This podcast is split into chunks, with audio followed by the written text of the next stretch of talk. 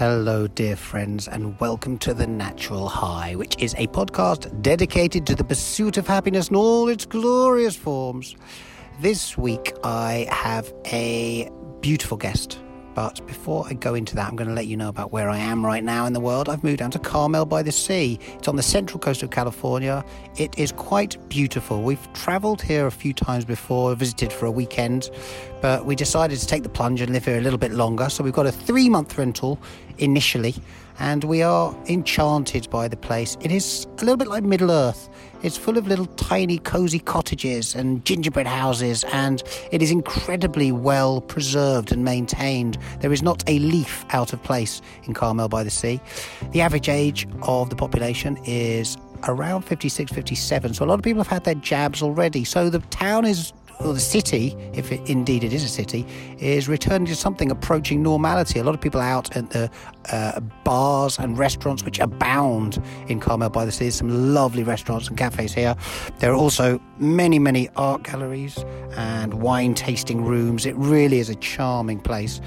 Uh, there is Carmel Beach, which is one of the nicest beaches I've ever seen. You've got Pebble Beach Golf Resort on the banks, and then on the other side, the Pacific Ocean, and a golden stretch of sand sandwiching the two in the sandwich. It's got so many beautiful trails for the dog. It is it's just so user friendly, and people are friendly here. You don't get honked when you're just doing the speed limit. You don't get mad maxed off the road. People say hello. My beautiful five month old daughter is trying to help me with the intro. I'll be amazed if we don't have some kind of histrionics through this intro. But anyway, so yeah, Carmel by the Sea, come and check it out. It's absolutely beautiful. I will leave a link to the current place that we're staying on. Oh, baby doll, baby doll, baby. Oh my goodness. Oh my goodness. Uh, so my guest this week is my beloved sister Naomi de Barra, who I should really have introduced her first as an occupational psychologist, a brilliant mind.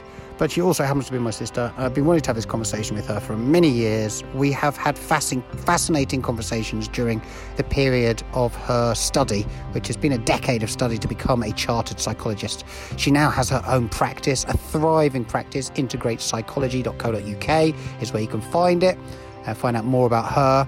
But uh, yeah, we've had so many great conversations about the brain, psychology over the years, and I just wanted to share her with my listeners, really, because um, she's got so much to tell us about the brain, about psychology, and about how we can optimize our lives, really. She told me some stuff during this conversation which uh, is hopefully going to unlock better, deeper, more efficient learning for me and just help me optimize my life. She told me some amazing stuff which I had no idea about neurodiversity, um, for one, and also, you know, the dangers of Myers Briggs. We talk about the need for antidepressants, whether they are actually required. We talk about whether the brain is still growing as we uh, enter our middle age, and uh, so many other brilliant areas of discussion as well. It's one of my favourite conversations that I've had so far in the Natural High. It's a beautiful, flowing two hour convo, and um, I just cannot wait for you to share it. She's a wonderful, kind human being. She's one of my best friends. She's a real inspiration to me, and yeah, it's just such an easy conversation to have with an absolute superstar. So, if you want to find out more about her from The Natural High, go to thenaturalhighclub.com forward slash psychology. And if you like the show, please leave a short review on whichever platform you're listening to this podcast. Without further ado, let's crack on then. Enjoy the show. the Natural High. Woo! How's it going? Can you see me? No, not yet. Thank God. I don't want to minimize myself. Yeah, minimize it. I want to see you. No, you can't. I mean, normally, normally I accede to the requests of my guests to see me if they want to, because of course that's up to them. I, I personally find that uh, I can't really focus as well when um, somebody's face is looking at me at the same time. Like this is an audio interview after all, and yeah, I find that it's I, I lose focus. And so even when somebody does, you know, say they want to do video, I just put another page over the video screen. we were having this conversation the other day, weren't we? About about seeing Yeah. ourselves in video. Uh, but- but yeah, that's it. And you know, for me, it's like, and also the other thing, the other uh, caveat that I have is that so I woke up at four a.m. and I was freezing cold. But you know, when you're sort of too cold to do any, I was too cold to sleep, but I was also too cold to do anything about it. So I so I lay there like freezing cold, trying to find like extra tiny little bits of this blanket in order to keep myself warm. And then I and then at five fifty six, I looked at the clock at five fifty six. I was like, I've got to get up and do something about this. So I went and put on you know like loads of clothes and then got back into bed. But then by that time, I couldn't sleep anyway because I didn't want to let you down. Oh, babe. Do you know? So, so my story so far today is that we were having um, our friends and I enriched over this evening for dinner, and um, some insight into my brilliant brain now is that she texted me at, at eleven o'clock this morning, and she said, "Is there any chance we could do twelve thirty instead?" I was like, "Yeah, of course you can." So, you know, in fact, it was earlier than eleven. It was about ten, so I got up, prepared everything, did everything for for lunch. We've lit, we're literally sitting downstairs having dinner. About five minutes ago, I was like, something. I, there's something. I saw your message, thank goodness, and was like, oh my god, I've got to Oh, go. wow. And Wow, that and I, there was me was thinking. like, There was me thinking it was a big. There was me thinking it was a big event in your life. It is. A, it's so is a big event, but it's if, so, if something if somebody adds something in, if something adds something in that distracts me, then I'm no use to anybody. So that was a really distracting thing today because in my sort of time perception of the day, I was busy at three o'clock. Um, but Yeah. it didn't interfere with my thing at seven o'clock. But then the seven o'clock thing changed, and then yeah, So basically, seven o'clock, your your evening dinner date turned into a luncheon. yeah, basically. Wow, and so, but obviously not a boozy luncheon then. I've had a rum and coke. This was my concern. Wow. I've had a rum and coke. you look so bright and breezy. You look very sharp. You don't look like you've had any booze at all. You look like you've just you know just been coiffured. I know it's, it's years of practicing alcohol and making it look like nothing's nothing's going on. Well done. And was it an enjoyable luncheon? Oh, it was really nice. We've not seen friends for a long, long time. So, yeah, really, really good. Just lovely catching up on people's lives and understanding what they've been going through and everyone's different challenges um, in lockdown. Um, so interesting when you sort of get past the, you know, what have you been doing and actually dig deeper into, you know, how people have been feeling and stuff. Because it's been so Mm. isolating, hasn't it? So, Yeah, definitely. really I mean, nice what to see some friendly about- faces. Of course, yeah. But what do you think about the? uh, Do you think it's detrimental not to see people to interact with people in the flesh? Again, with something we touched upon, like, but you know, uh, so do you think it, it does make any difference? I mean, with the modern technology we have with Zoom and stuff like that, like I can see you now. You know, we're, we I feel like we're interacting. I'm responding to your facial gestures and stuff like that. So I thought I turned my my face off. I thought that you could like not see me No, no, anymore. you- okay, I've stopped you now. Stopped you Stop now. picking your nose.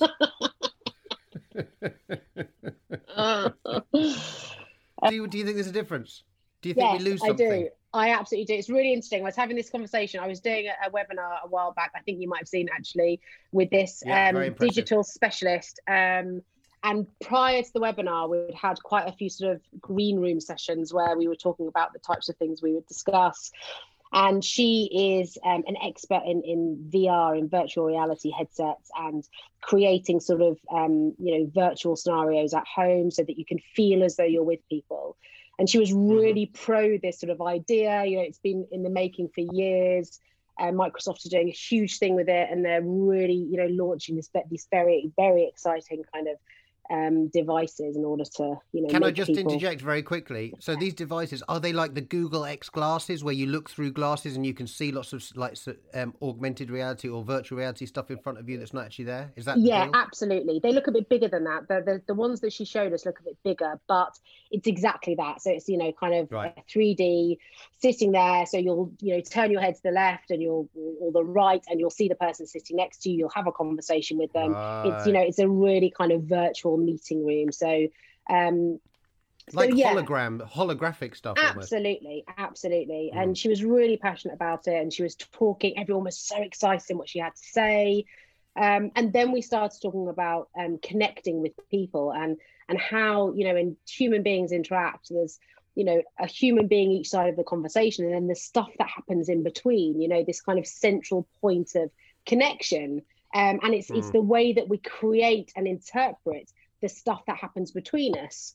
Um, and you know that's through mm. different lenses. And actually um, although it can be done remotely to to an extreme um, or to, you know uh, not to an extreme it's the wrong word. That's the rum and coke. Um, although it can be um, it, it, it can be experienced you know a little bit to a degree that connection of seeing people is something so different. You know there's like an essence to it that we don't mm. get remotely. And like mm. we were talking about the other day you know our brains you know we are social beings. We are designed to be social. Everything about us is designed to be social.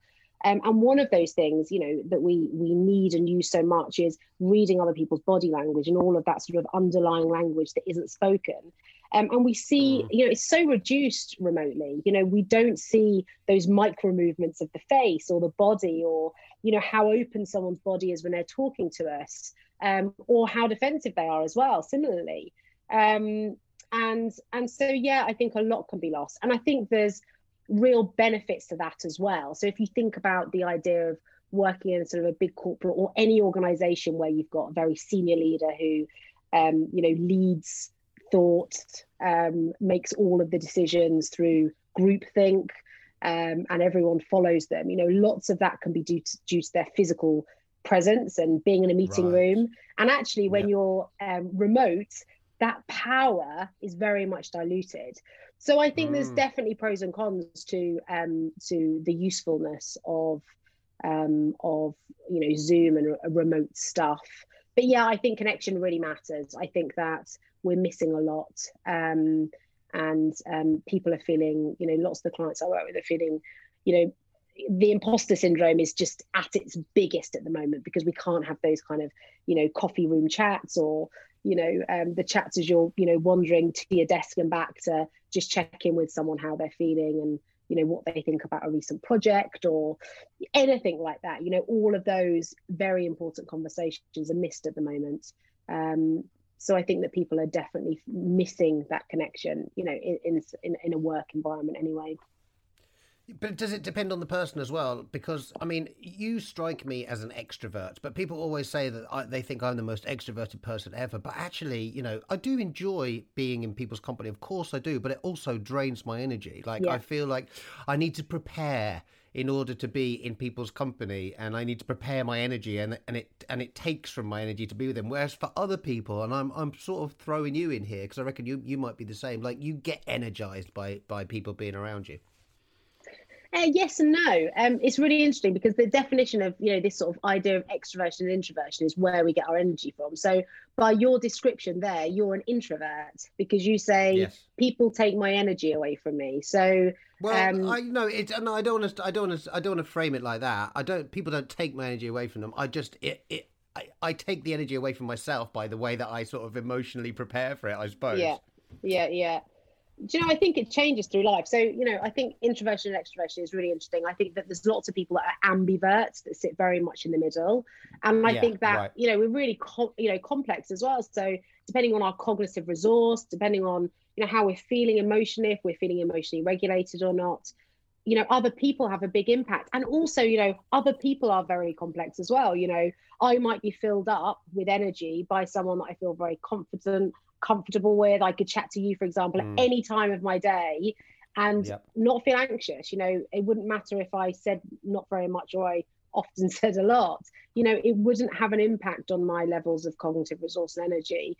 Whereas other people, you sure. know, it's the same for everybody. You know, it doesn't matter how extroverted you are. It really depends on that environment. And by the environment, I mean the people that you are integrating with and, and interacting mm. with.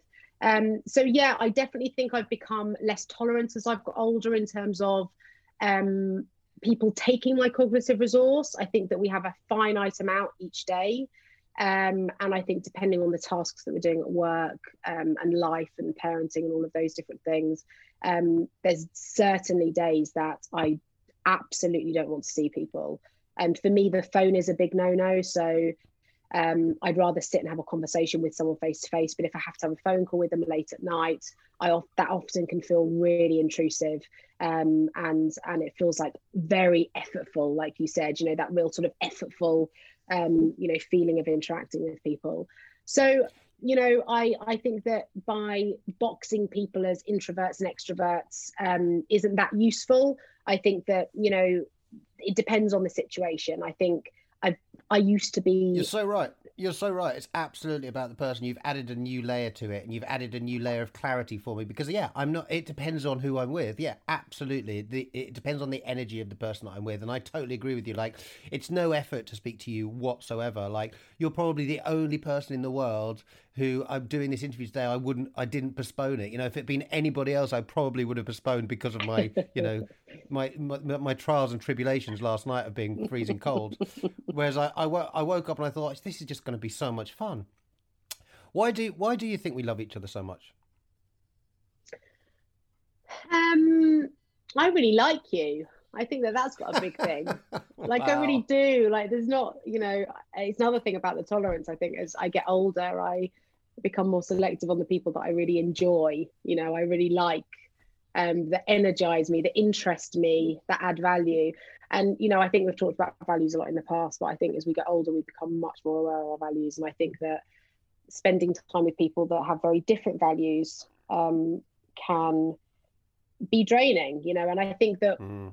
Um, you know, we have similar um, lenses in many ways to life. I think we have some similar values. I think we've got a lot of shared experiences as well, and we've got similar views of our shared experiences, which I think can be really useful and kind of makes us feel, you know, brings us together more. But yeah, I like you. Like you, you, you really interest me as a human being. I love our chats. They they make me so happy. You know, you'll always more, add something more. else to. to more. You're handsome, funny.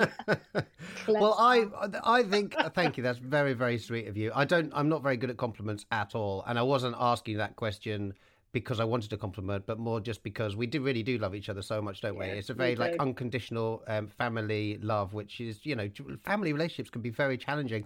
Well, I, I I really admire you. I I really do. I admire you. I admire the way that you go about things, which I don't necessarily do it the same way as you. Like I cut corners in life, but you always.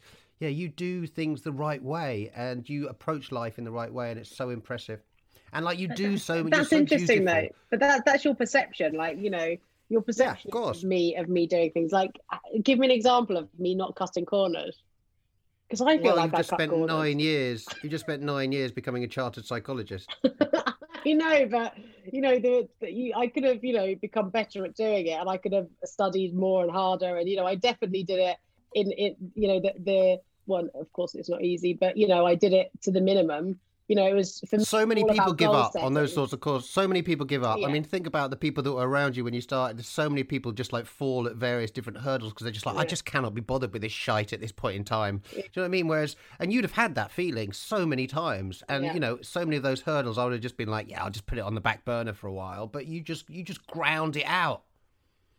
Yeah, and and I think it's to do with you know for me, I think it's to do with I had a really nice, clear goal. I also knew what the other situation would look like. So as you know, I left school, didn't didn't study, didn't get a degree, went into the workplace, worked my way. Tell me a little bit more about that. Give me a bit more detail rather than just like flying through it, because okay. like, it is like it's very interesting because you you know uh, yeah I, do, I, I don't know. I need you to bridge the gap for me because I don't know. Like, oh, I remember the school bit and all that sort of stuff, but I don't remember how you really got onto this path of your life. Okay, so um, so because you really struggled at school didn't you? You yeah, were ill for quite a long time. Yeah i did. I was really i've been really reflecting on this for the past couple of weeks actually thinking about this um, uh, interview and also thinking about um, lots of the lots of the stuff that i've learned since. I've gone i've gone down a really interesting path with psychology which i think is very much linked and i'll get there. So school loved it really enjoyed it was easily distracted didn't see myself as academic or bright at all saw myself as you know as friendly and you know would try anything and and really really enjoyed my schooling. Um, had a 18 month gap um, because of glandular fever. School asked what me age? to go back a year about 13 school mm. asked me to go back a year and i decided not to. Scrape through gcse's um, tried my A levels twice. I eventually scraped through them. Um, but you know there was nothing. I mean i've I've I, I've I've recently put all of my sort of um, academic stuff on the wall, um, and I've been toying with the idea of putting my GCSE and my A level results up there because they're terrible. I mean, I passed, but they're really bad. Just as that reminder that you know it's it's to do with the time and the space and the environment in terms of what what people can achieve. Um, and um, so yeah, so scrape through um, and very much was excited about getting into the workspace. I'd worked since, since I was about 14 anyway at Gap and pubs. Well not from 14 but you know I'd, it'd always been important for me to work and have independence. Um, so moved into um, sales roles. Um, i've sold walkers crisps and tropicana and pepsi um, wow, I didn't in, know that. in the frozen food aisle. I sold peas at um, sainsbury's um, for an organization that did Can't a can't people just like choose their own peas? Do they need somebody to sell them? well i used to go in and like sell them Uh, you're probably asked to leave the shop. There's a girl in the aisle trying to sell people peas. what is she doing with those bees? um, so so yeah, so I um I used to sell sort of marketing space. So Yes. you know, if like you know Vandenberg or Unilever or someone you know wanted to up their sales, then I'd go in and speak to the sort of frozen food manager um, and say, right.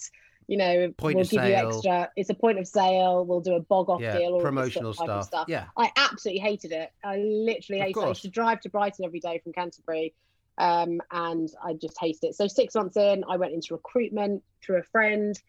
Really enjoyed it. Eighteen months later, was bored. Missed being out. I hated an office environment. I really recognise this now. I hated going to the same space every day, um, and just sort of visually being feeling quite enclosed. Um, you know, going to the same place for lunch every day. You know that I just absolutely Hmm. hated it.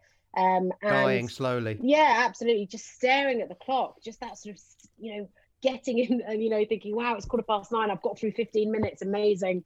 oh Um, yeah, just just you know horrible. And so then um, I went away traveling, and I spent a year in Australia. I spent a year in Greece, and I went to Australia for three months, which was amazing. Um, moved Mm. to London. Um, I um, I thought about doing some singing. I did some singing with my wonderful brother, um, and voice. yeah, and just didn't feel as though it was my thing. Um, lo- still love singing massively. It's a huge passion of mine, but don't know why. It's a fool's errand, though, isn't it? It's a fool's errand doing it for as a career. I mean, there's such a Yeah. small Sure, chance of ever succeeding. yeah absolutely absolutely and yeah i've um it's, it's, it's the interesting industry as well isn't it you know it's not just about singing it's about taking the industry on there's not many careers where you know you have to consider the industry as well as the career whereas with with Mm. singing and music i think that there's you know two or three different elements that you've got to sort of contend with I, I'm sort of pleased I got off off Yeah, the train because you know it, um, do it for fun, but like doing it for as a career is just like such a difficult career path. i'm still gutted you got off the train though because i miss your songs like i really do biggest fan Whatever. Um. Whatever. Anyway, so back to me. Um.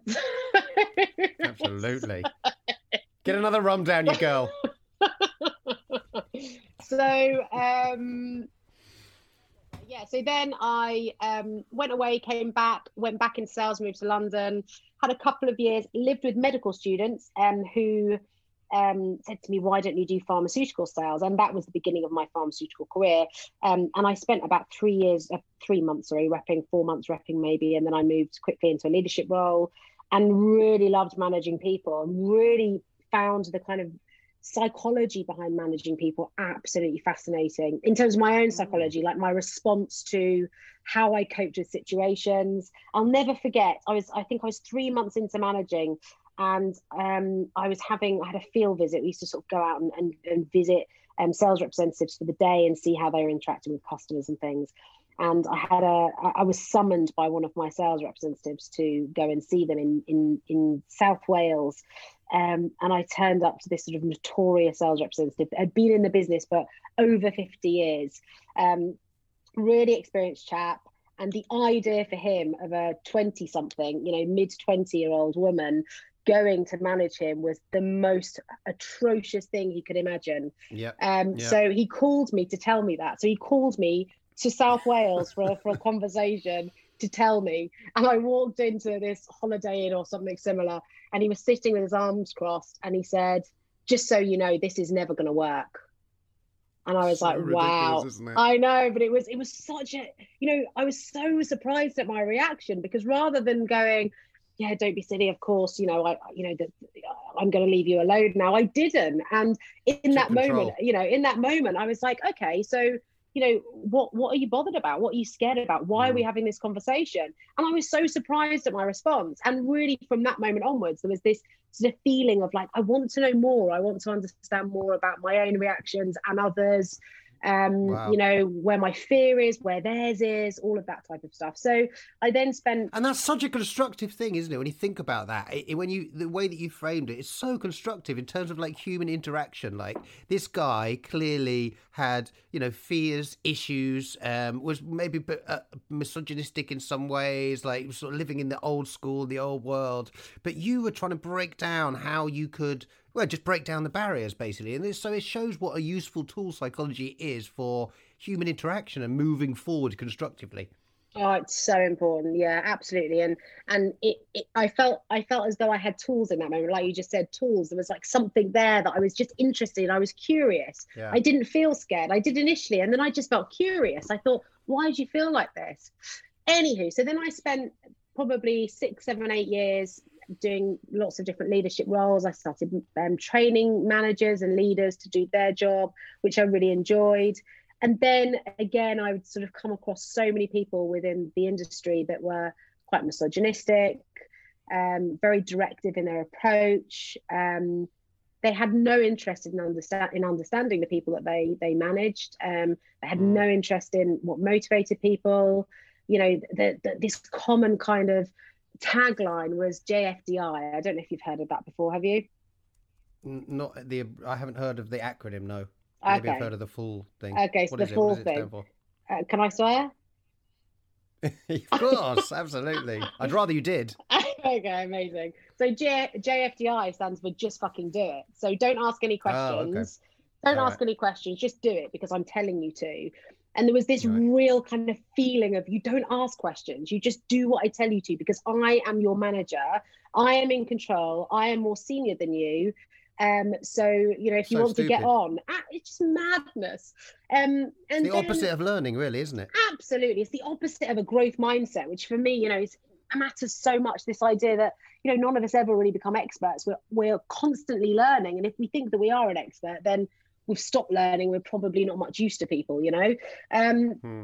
so so yeah so so um there was generally that feeling. And then i got this this manager um who was just the epitome of everything that i i thought leadership wasn't about. Um you know he was a bully um he was misogynistic he was oh cunning he was all of those things that you just think you shouldn't be allowed to manage people and it's a really interesting thing when when we sort of think about management and leadership because typically the reason people become managers and leaders is because they were good at their job and their job is tends to be nothing to do with management or leadership but often mm. a natural progression is oh you're good at your job so why don't you manage other people doing the job and yeah, totally right. different things it's, i think it's why we have right. so many issues with bad leadership um, and bad management mm. in the workplace and you know because you go from this very individual role where you you know care about competition you care about being the best hence the reason that you're being spotted for promotion. And then all of a sudden you're moved into this collective environment where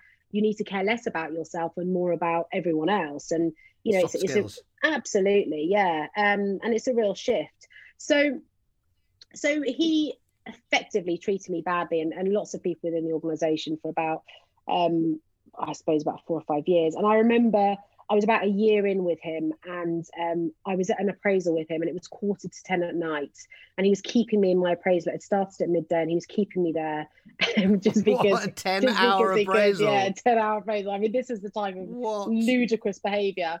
And he said, the thing is, Naomi, he said, is your next job is going to be my job. You know, you need to be a, a, a national manager. That's your next job. But if, if you're going to do that, and he sort of used to point in my face a lot, I can still, I'm sort of doing the actions as I'm saying it. Wow. If, um, if, if you're going to do that, Naomi, you need to stop being nice to people. You need to be more like me. That's what you need to do and and like I left the appraisal, I was really sort of disheartened. But I had this amazing kind of moment of this is always going to be the same in this environment. You know, nothing's going to change. I'm just going to mm. feel like I'm pushing water up a hill, you know, because this mm. environment and, you know, this guy is, is a is a perfect example of why this isn't going to work for me for my career and for my life. So I, I left the appraisal on a Friday night.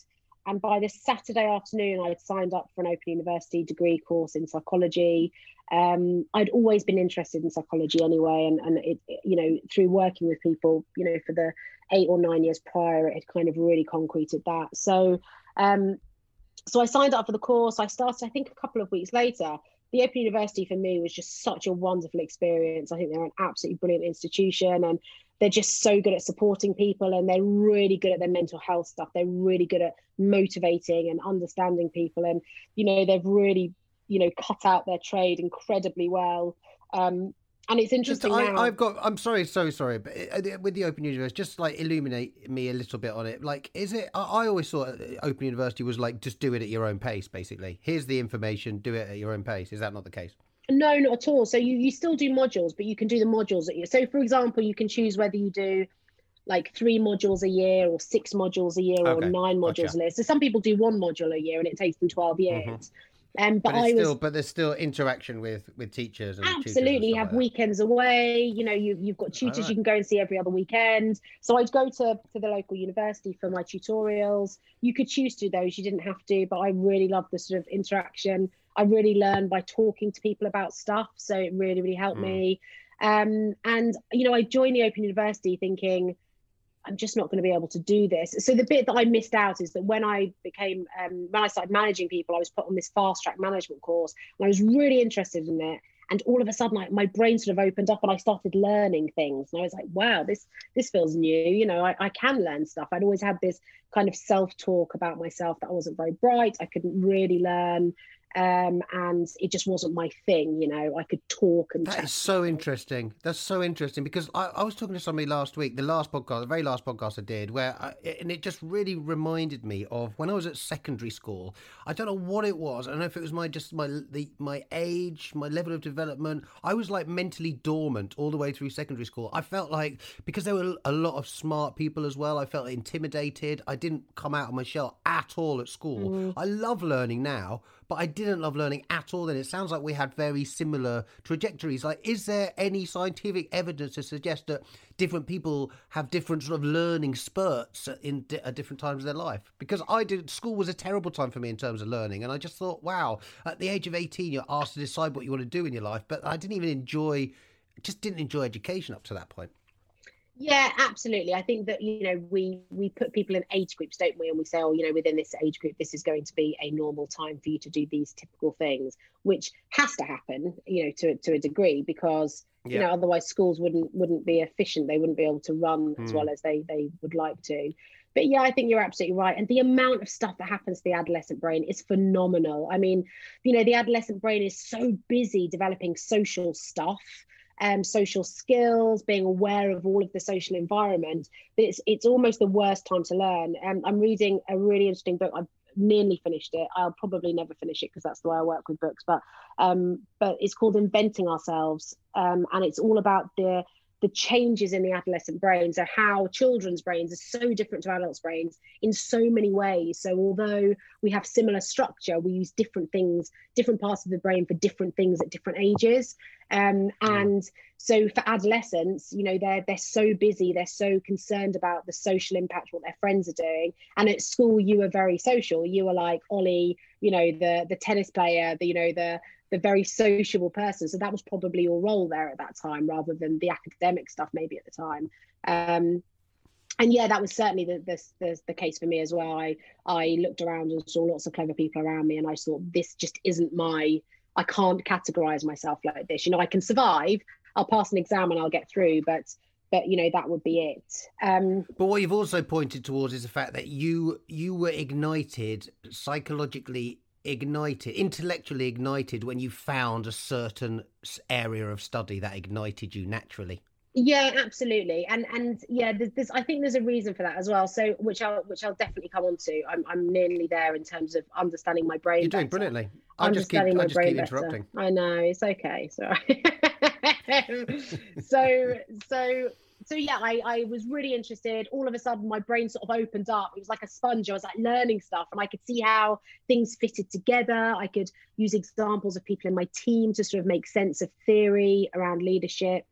and it all just fitted together beautifully which kind of made me think oh yeah okay maybe i could do an open university degree and then i started doing my open university degree it was psychology it was really interesting i remember the first module being on um, it was it was a sociology module um, and i wasn't interested in it at all and i barely passed it and I remember thinking, oh my God, this is going to be a disaster. Like this is only like level one, mm. you know, I'm never going to get through it.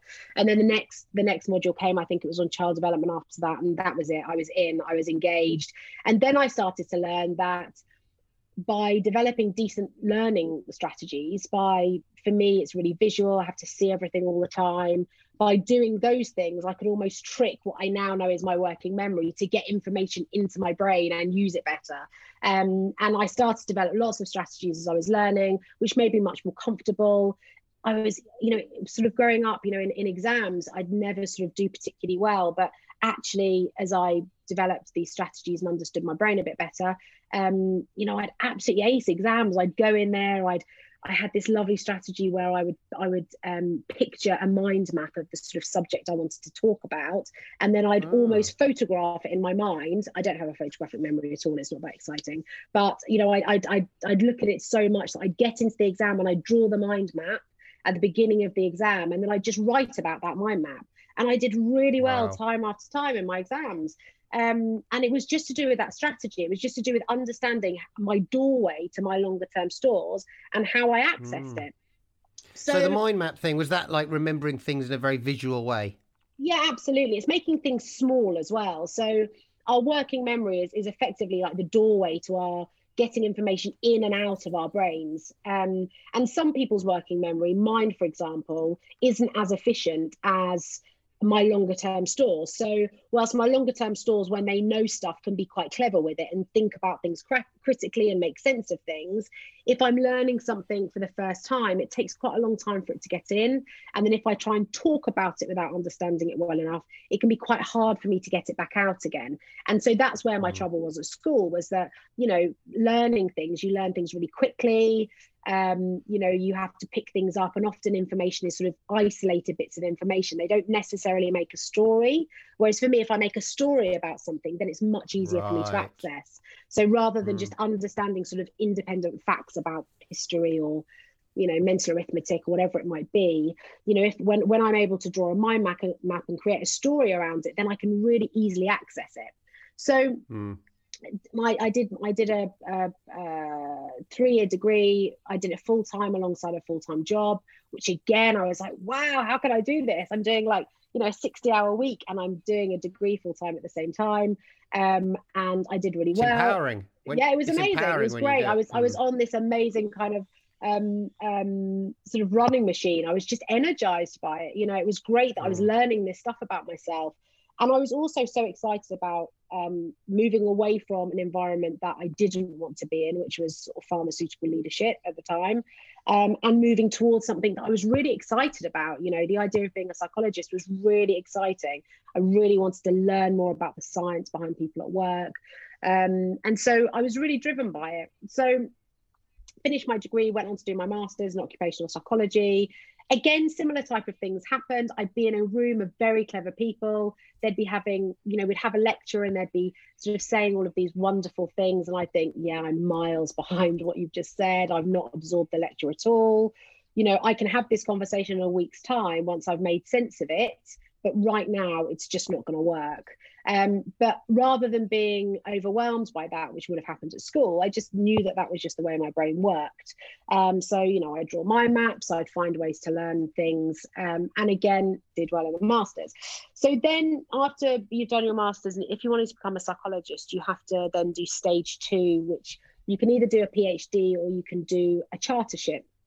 And I went the chartership route because I wanted to carry on doing practical stuff. And although I really enjoy research, I wanted to do more hands-on stuff with people rather than you know 100% research which is what the phd would have looked like.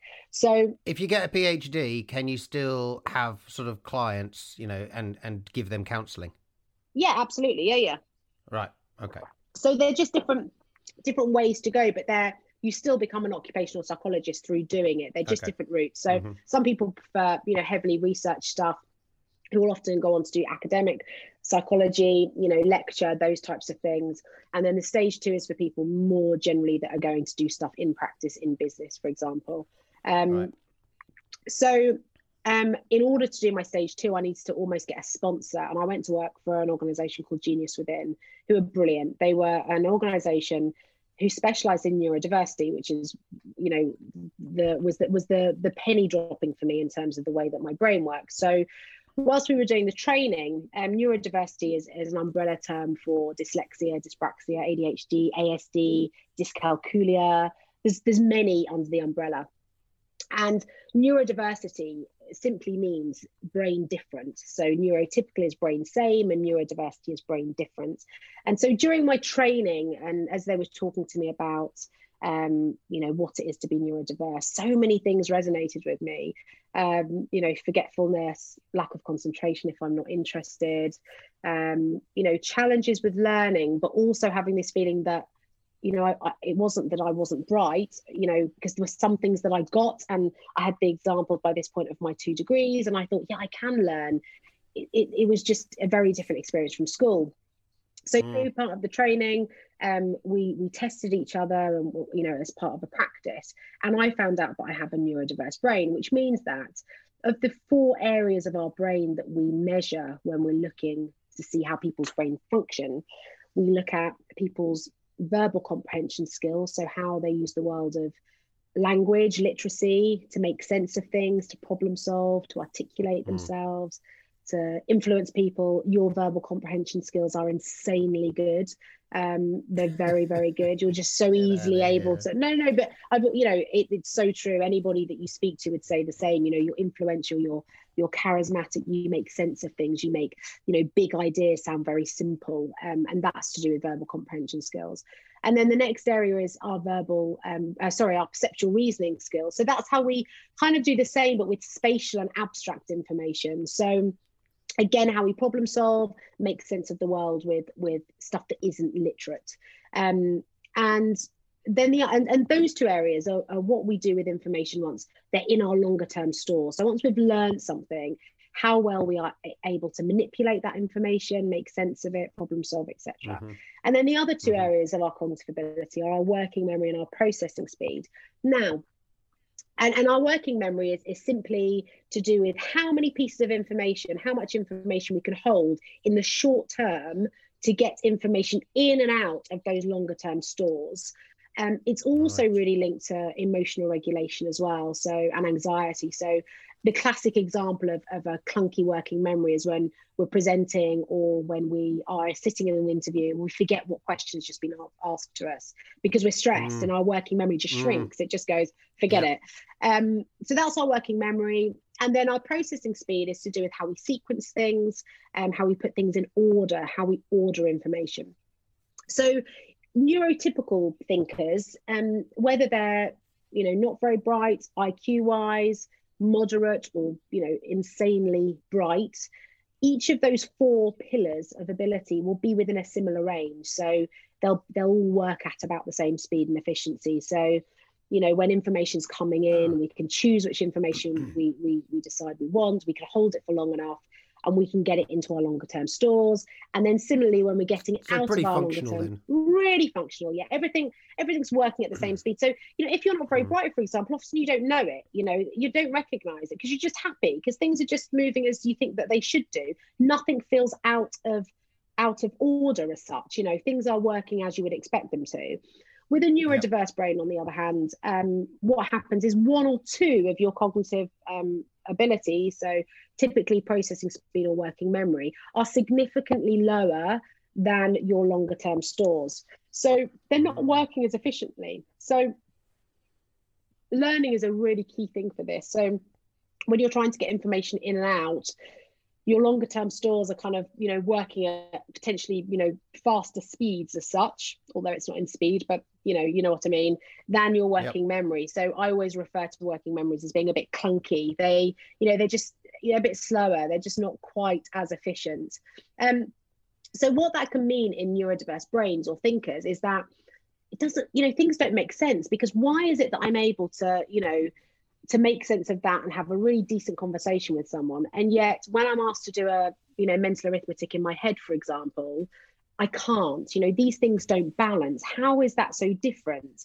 And so for mm. neurodiverse thinkers it's that kind of feeling that actually you know i'm not academic and i'm not a good learner. Um, and it's it's wrong. It's an incorrect label. It's just about the the environment that you're learning in the strategies strategies that you put in place to support your working memory and your processing speed. Mm.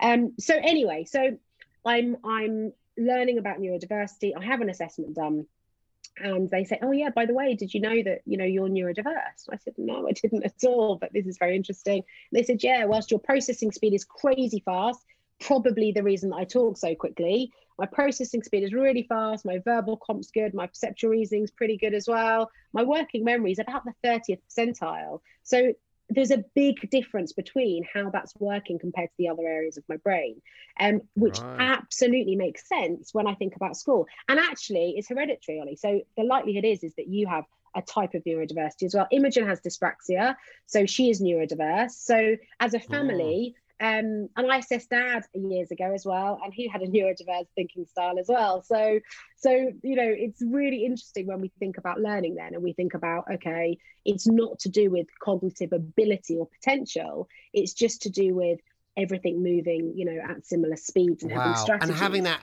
having that awareness, having that knowledge of how your brain works can help you, can give you the key to learning. Basically, Absolutely. it's so key. It's so Absolutely. important it's it's so freeing because you know now even now you know i'm so much more forgiving of my brain in different situations. Like i know if i'm working with clients if if they say something to me and i'm having a conversation i'll say them right at the beginning of our call just so you know i have to write things down or i'm going to forget them. So if i start writing things down please don't think i'm not connecting with you anymore. It's just that if i don't it will go.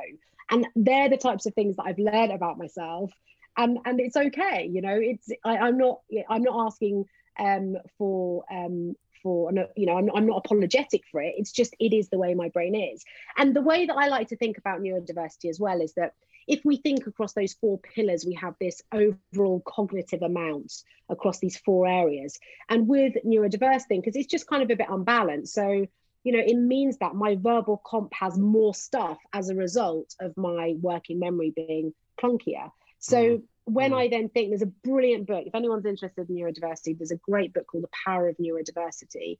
Um, and it talks about how you know by by by putting some of the resource in another part of the brain as such it's making that much more efficient and there's some lovely research around neurodiverse thinkers being um, sort of an evolutionary advantage to saving our planet because neurotypical thinkers can tend to come up with solutions faster than neurodiverse thinkers generalizing massively here but but yeah that, that's the general trend because it comes faster but the solutions aren't necessarily as good. So when we look at lots of the sort of change makers in our society today many of them are neurodiverse because they come up with a thinking solution, outside not, the box. Yeah, they come up with a solution, but then they go, but is there a better one? Let's keep thinking about the right. problem. Let's think about the problem more deeply from through a different lens. And obviously, I'm talking about clever neurodiverse thinkers here. You know, just with neurotypical thinkers, it's not linked to IQ. You know, um, it depends where you sit. Um, you know, in terms of you know cognitive ability. Wow. But you know, so many people that we look at. Um, you know, in terms of people that are making difference in our world are neurodiverse. And so there's this lovely bit of research that talks about how neurodiversity is about us developing as, as human beings in order to think differently about our problems and not react so quickly and come up with short shorter term um, you know problem solving or solutions that aren't necessarily as as good um, so I really like and all those different, of all of the all of those different types of you know brain functions, functionality, like those different modes of thinking. They're all useful in the world, but it's so important to know about you know how each brain works so that you can optimize each brain. Like I just think that's fascinating. Absolutely. So in your job now, do you is that a lot of what you do? Are you doing these assessments to find out how people's brains work so that they can then go and be great or or find new strategies for optimizing their own um, productivity and intellect? Yeah, absolutely. So, so there's some there's quite a lot of direct assessments I do. So I'm asked to do assessments for quite a lot of um, students at the universities locally um, and through quite a few um, different organisations locally. I will be an assessor for them, so I will go and um, yeah assess and diagnose them. But through a lot of the coaching work I do, inadvertently, lots of people come to me mid career um, you know, at, at, a point of burnout or at a point of not understanding why they're just not getting on in their career, why they, you know, aren't managing to stay in the office or why they're falling out with people or whatever it might be, you know. Um, and often through our coaching sessions, as part of some of the coaching that we do, we may do a cognitive assessment anyway, not necessarily as a diagnostic, but just as an information gather to tell them more about you know their sort of brain preferences because whether you're neurotypical or neurodiverse i think it's always useful to understand okay well how how good is my brain at these sort of different things anyway you know it can really build confidence it can help you to sort of you know reduce imposter syndrome for example as well and sort of inadvertently through quite a lot of those assessments actually I'll recognize that somebody has um, a neurodiverse thinking style. And then at that stage, if they want to, we can go on and do a, a, sort of full assessment to understand the sort of flavor of their neurodiversity. So whether it might be dyslexia or dyspraxia, for example. Um, it's, so, it's so really, yeah, it's, it's interesting. Really so go on, go on. No, yeah, no, I was just going to say it's this is this is fascinating because I, as usual I don't know what I'm talking about, but I be I was watching recently this um, program called Persona: The Dark Truth Behind Personality Tests. Okay. Have you heard about this? No.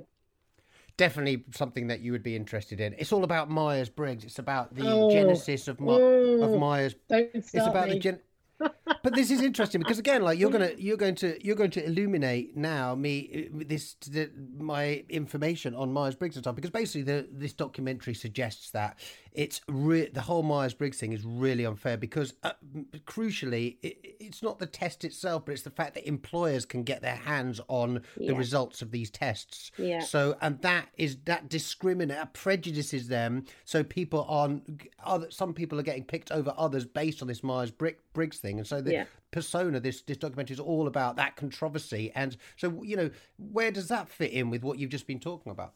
So, so psychometrics are uh, uh, brain measurements. You know, there there's different ones for different things. So, what we were talking about were, was cognitive assessment. So that's to do with how your brain functions, how it learns.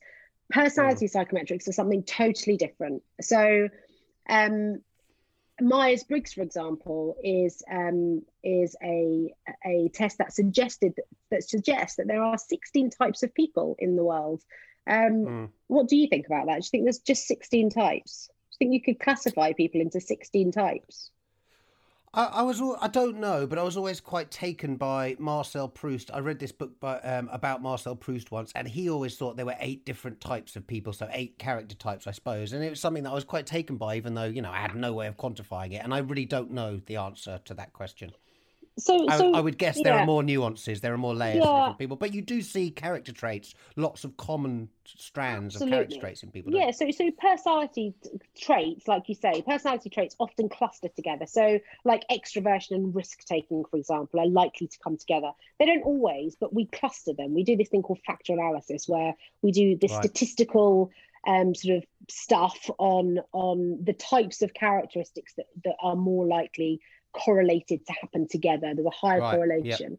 Yep. Um, and that's a load of so, rubbish, is it, as well? It's, that's really it's, it's, not a load of rubbish. No, no, no. It's useful, but it's so reductionist. Oh. It, it suggests that human beings are, you know, this easily predictable kind of, you know, a 16 type, you know, group. I mean, uh, for me, I can't, you know, personality is one small aspect of so much more of what we are as human beings, you know, um, mm. you know, physically, cognitively, socially, emotionally, all of those things and more. Um, you know, personality is just one bit. There's some really right. lovely, there's some really lovely research around personality, and I think it can be useful.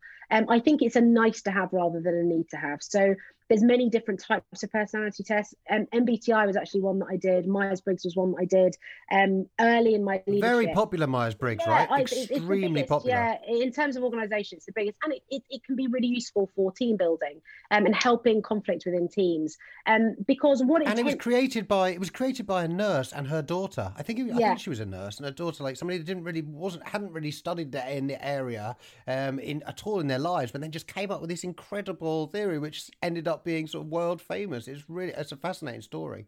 I think it's based on lots of the sort of pre psychology of the big five. So the big five were the first kind of um, robust uh, personality measures. I think it was Goldberg. Don't quote me on it, but I think it might have been Goldberg that that did the big five. Well, I mean, you're he, on the record. I know, I know. So it's a disaster. No, don't don't put my name your on it. Don't put. I know it's over. don't put my name on it. Um. So so he talked about these five um um predictable, robust personality areas. So there was openness. The the the anagram is that the right word? Anagram. I think so is, is ocean. So O is for openness, C is for conscientiousness, okay. E is for extroversion, A is for agreeableness, and N is for neuroticism. Um, I think it's an acronym, but don't quote me. Acronym. Is it an acronym? It is. What did I say? You said an anagram. An anagram. Which I, I think I think that's somebody that turns up and strips off in a pub.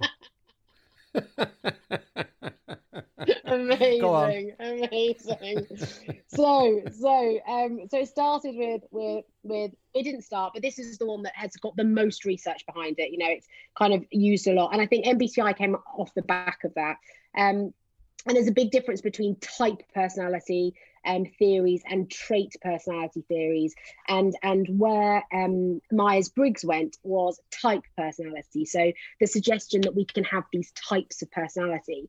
And there's so okay. much um, sort of um, conversation research and, and arguments about this in the field of psychology between you know can we really type people or is it about traits so for example if we look at extroversion um, and we put it on a on a on a polarity. You know we have introversion one side and extroversion the other. You're not either introverted or extroverted. You're you know somewhere along that line somewhere along that spectrum for each mm-hmm. of these different personality traits. Whereas when we talk about personality types like mbti you're not really considering how extroverted someone is or how introverted they are. You just give them a letter so, for example, it's ESTJ. So they're um, extroverted, they're sensing, they're thinking, and they're judging. But it doesn't tell you how mm. much. So, what it means is that we've got these 16 types but we don't know much about how much of each of these they are. So, you know, on extroversion, for example, you know, there could be one to 50 in terms of a point of extroversion. You could have somebody highly risky, running around naked all day, smoking, drinking, taking class A drugs all the time as an extreme extrovert. And then you've got another extrovert that just likes going for a drink after work which makes them less mm. introverted. And yet you're putting right. those into the same category. You're giving them the same letter to to type them. So for me, it's not mm. useful. Um, it, right. It's not useful in terms of understanding self because you know we're so much more complex than that. But MBTI is often used. Absolutely, it's used in organisations to help people understand those um, those spectrums of each of the different personality types. So let's say that you've got two people in a team, one's analytical and one's amiable. The analytical will tend to want lots of information before they make a decision. The amiable will just want people to like them before they make a decision. So it's helping people to understand how they might have different approaches to work.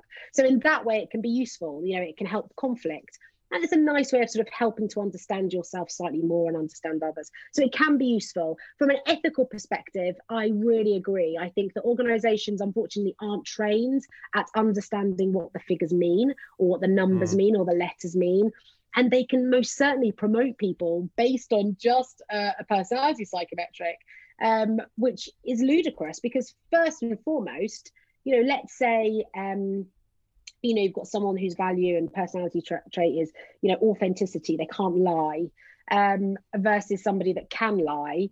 And although there are lie scales in these um, personality psychometrics they're they're certainly not unbreakable. So you've got two people one of them's answering in a completely authentic way about their approach to work and someone else isn't and then you're measuring that based on the outcomes. Because remember with these psychometrics they're all self-report. So they're all what you think of yourself. They're, they're not based on your skills your abilities your approach to work. All they're based on is your own view of yourself. So mm. they can be really risky. And yes i think that they're most certainly in, in organizations can be used in the wrong you know in the wrong way for you know, overseeing people or not, understanding. So it's know, not something that you're into then, basically. No, so I do do personality psychometrics. Like hilarious that I say that, but I certainly don't use them in that way. mm. So, no, fair. no, but that's that. I think that is the critical difference. Like, it's it's one thing explaining that to a client, you know, doing the personality psychometrics with a client, but it's when you're giving this information to employers en masse that uh, that that's that's where the discrimination happens because people are getting chosen based on these tests which aren't necessarily fair and aren't necessarily fair representations like you say of the person. But um And there's a big cultural slotted into thing. roles based there's a big sort of you know western cultural thing with that goes with it as well because you know myers-briggs for example is western tool based on western personality traits that have been clustered in a certain way. So they can be really discriminatory in inadvent inadvertent inadvertently i can't speak it's like rum and coke inadvertently very discriminate as well in terms of you know the view of what a good leader looks like or not you know? So there, there's lots of ethical conversations around that as well that, that happen and go on a daily basis You've, So, you've already um, touched upon it. You've already touched upon it. But in general, and in all your experiences, what are some of the most powerful practices and mechanisms for a healthy mind? And how do we nourish the brain for happiness and contentment? It's a big old question, I know, and um, I'm asking you to answer it on the fly. But like, just throw some stuff at me of stuff, you know, things that we can do in your experience, and you know, through and what you know, what, what do you tell clients in that in that respect in terms of having a healthy a healthy brain, healthy mind, positive mindset, and yeah, being happy. Um, yeah, it's it really depends on the client, but I think generally it's to do with noticing stuff. So, you know, we are designed Awareness. To, yeah, we're designed to like ignore bad thoughts, aren't we? I don't feel happy. Right. Let's just get rid of it. Let's push. Put, let's ignore anxiety. Let's not talk about it. Yeah, Let's not tell people Definitely. that I'm unhappy. Let's just be happy. You know, happiness Mm. seems to be the only accepted emotion, um, which is just wrong. You know, it's okay to be sad. It's okay to cry, but it's the judging that goes with it, and it's the ignoring it. So, you know, lots of the practice that I do with with my clients, you know, when they they come to me burnt out or overwhelmed, is you know, so mindfulness practice. I um I work for an organization that uses a lot of ACT, which is a type of CBT, and it's called acceptance and commitment therapy, and it's all to do with being in the moment, very very mindful, very similar to lots of mindful practices in that way. Um, it's to do with saying, okay, I noticed that I had too much coffee today, or I noticed that I'm just feeling exhausted. I noticed that I'm worried about this weekend. I noticed that, you know, I don't feel great about my position at work. I noticed that I don't think my manager likes me. Whatever it might be, it's, you know, having that really open conversation and it's and it's using the words I noticed that before each thought or feeling. Um, in order to recognize that they are thoughts, you know, they really are thoughts. And when we keep thoughts in, they become these powerful demons in a non-spiritual way you know that, that kind of fill us up with fill us with dread fill us with you know uh, all of these feelings Absolutely. of insecurity but when we say them out loud you know when we notice that they are thoughts and we notice that you know the the We're not the only people that have them as well. You know, when we Absolutely. notice that everybody has them, that's Absolutely. that's it's that something which is really normalizing. reassuring. It's that normalizing, isn't it? You know, so Mm. many people go through, and I think organisations, you know, it festers there because there always has to be this position of, you know, I'm capable, I'm emotionally regulated, I'm all of these things, which are so unhealthy. You know, um, and it's not to say that you should go to work and cry every day. You know, not not the case at all. But you should be able to whether you know with your teams or whether individually be able to notice your thoughts and feelings and take yourself away when you're feeling overwhelmed and you know just notice how you're feeling whether you write it down whether you um, you know say it out loud whether you, you you say it to somebody i think it's important to do it in a practice rather than a conversation because i think conversations are typically transactional and i think Mm. for um, act practice or for mindfulness practice it's useful for it not to be commented on. You know, it's not about an interaction, it's just about your thoughts and it's about saying them out loud and recognizing them, hearing yourself say them.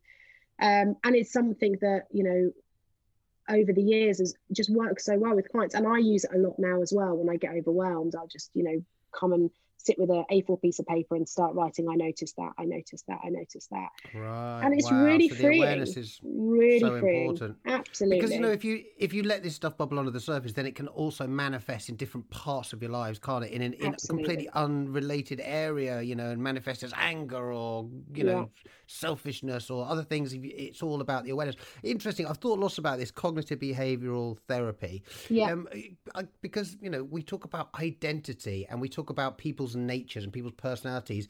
Is is it not just? Do we not just all have certain behaviors at diff all we all have all of the behaviors at certain times so rather than it being a personality trait part of your identity can any behavior be sort of programmed out of you and in in in that sense is nurture much more important than nature so let me write this down can behaviors be programmed out of you I mean, if it, I mean, that's the whole idea of cognitive behavioral therapy, isn't it? It's like this guy, he's really angry all the time, so we're going to do CBT on him to stop him having those angry behaviors, rather than him being somebody who is angry by identity. Yeah. Can we? Do we all not just have like all these behaviors, and you know, we just have to try and, yeah, as you say, be aware of them, um, learn to channel in different ways, learn to, so yeah, uh, positive affirmations, for example, that's CBT of a kind, isn't it? And yeah, yeah are, are we all not? Is it all just behaviour, or is it an idea? Is it nature, or is it nurture? So that's a massive question. So in terms of the CBT stuff, um, so ACT is a type of CBT, but it's kind of further along the line of CBT. So it's like the third wave where rather than trying to reframe stuff, which often lots of CBT stuff does, ACT is more about understanding, well, is the behavior useful or not? So if I'm angry, is it useful that I'm angry? Because if it's useful that I'm angry, then let's stay angry let's just get it out you know mm. let's not just dampen it down and pretend that it's not there. Um so so yeah but you know um, people are described as i'm so sorry to interrupt but you describe no, people as an angry person you know we always talk these days i think it's so popular it's so on vogue to call people narcissists. But i would yeah, i would i would I would say uh, everybody's a narcissist, basically, except me. You know, that's that's basically the case with, every, with everybody these days. It's the worst insult that you can throw at somebody. I just think they're a bit of a narcissist. Uh, but but you know, like, is it not? Uh, so I would I always resist that sort of idea of identifying somebody as a narcissist. I would prefer to say they are exhibiting narcissistic behaviors because I think yeah. any behavior can can anybody can anybody can exhibit any behavior and anybody can get rid of any behavior by being aware of it.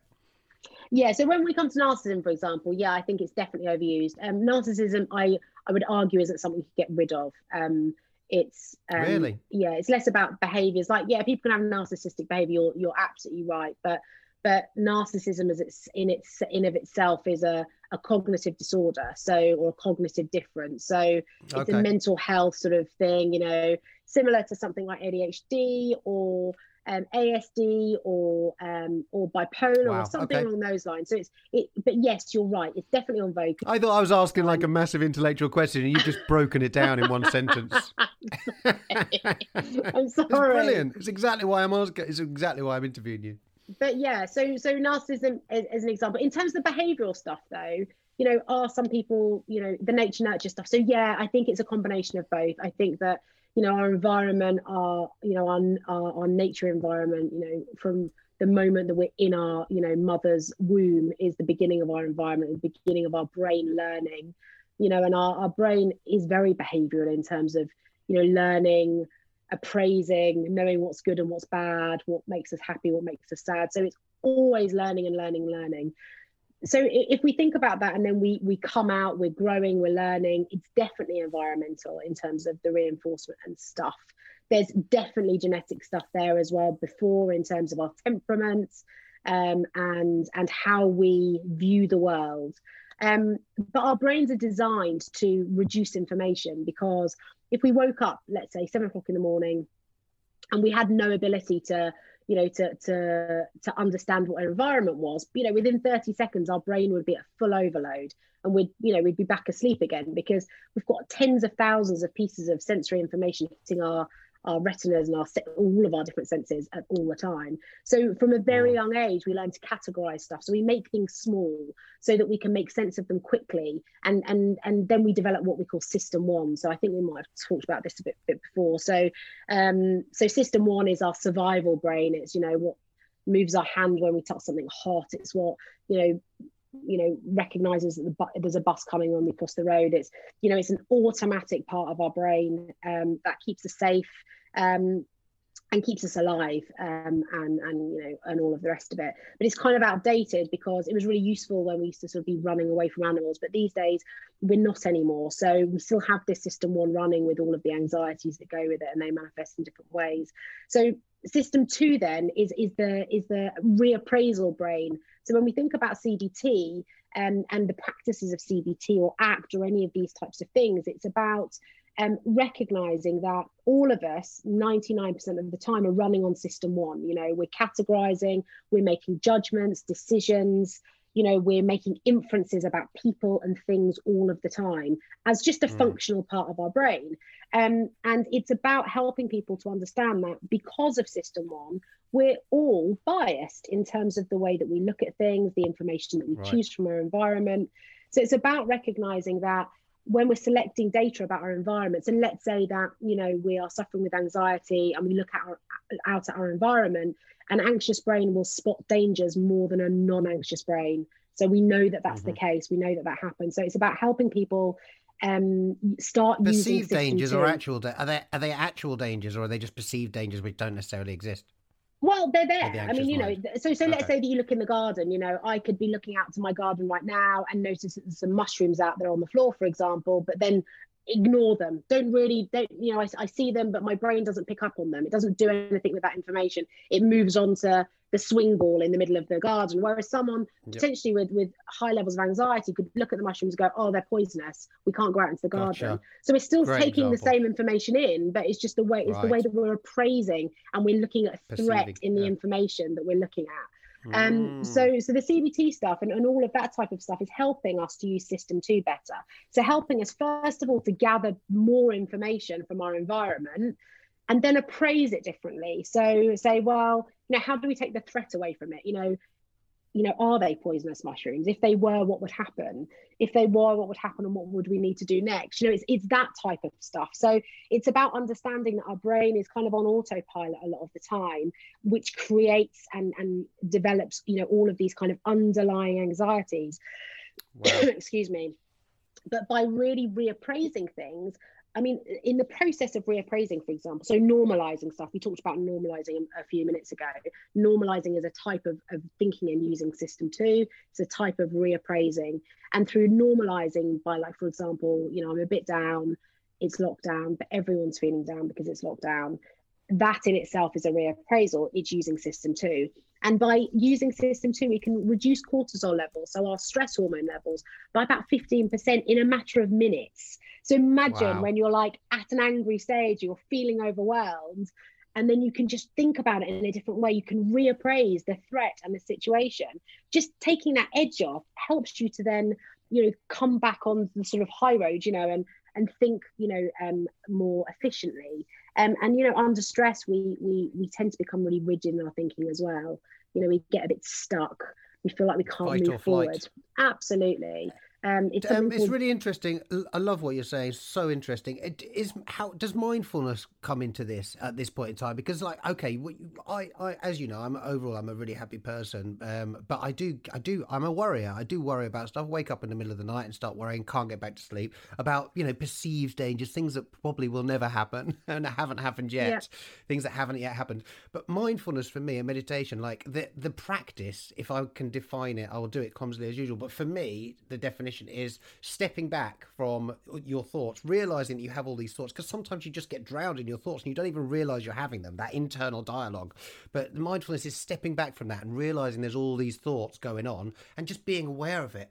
Um, it, it, does that is that linked in at all to this what you're talking about in terms of combating anxieties, sort of stepping back and reframing things rather than Absolutely. just being letting yourself drown in those thoughts? Yeah, you're you're basically describing system two. So it's exactly what it's about. It's about stopping, you know, and just you know stepping back from the emotional data so the emotional stuff that we're using to make decisions make sense of things feed our anxiety and noticing it you know and mindfulness and meditation all of these things are about slowing things down and saying to system one i, I see what you're doing i can i can recognize what right. you're doing i can appraise what you're doing and i can actually see that it's not always correct you know system one's great 99% of the time but you know 1% of the time it's not useful so it's about stepping wow. back and going this anxiety that you're creating system one or these inferences that you're making system one about whether my house is about to get broken into or whatever isn't useful um, and so in terms, so is mindfulness something that you advocate then actively? And is would you would you suggest to me? Would you prescribe that to me as a way of combating my own anxiety, or would you? Are there other things that you would recommend?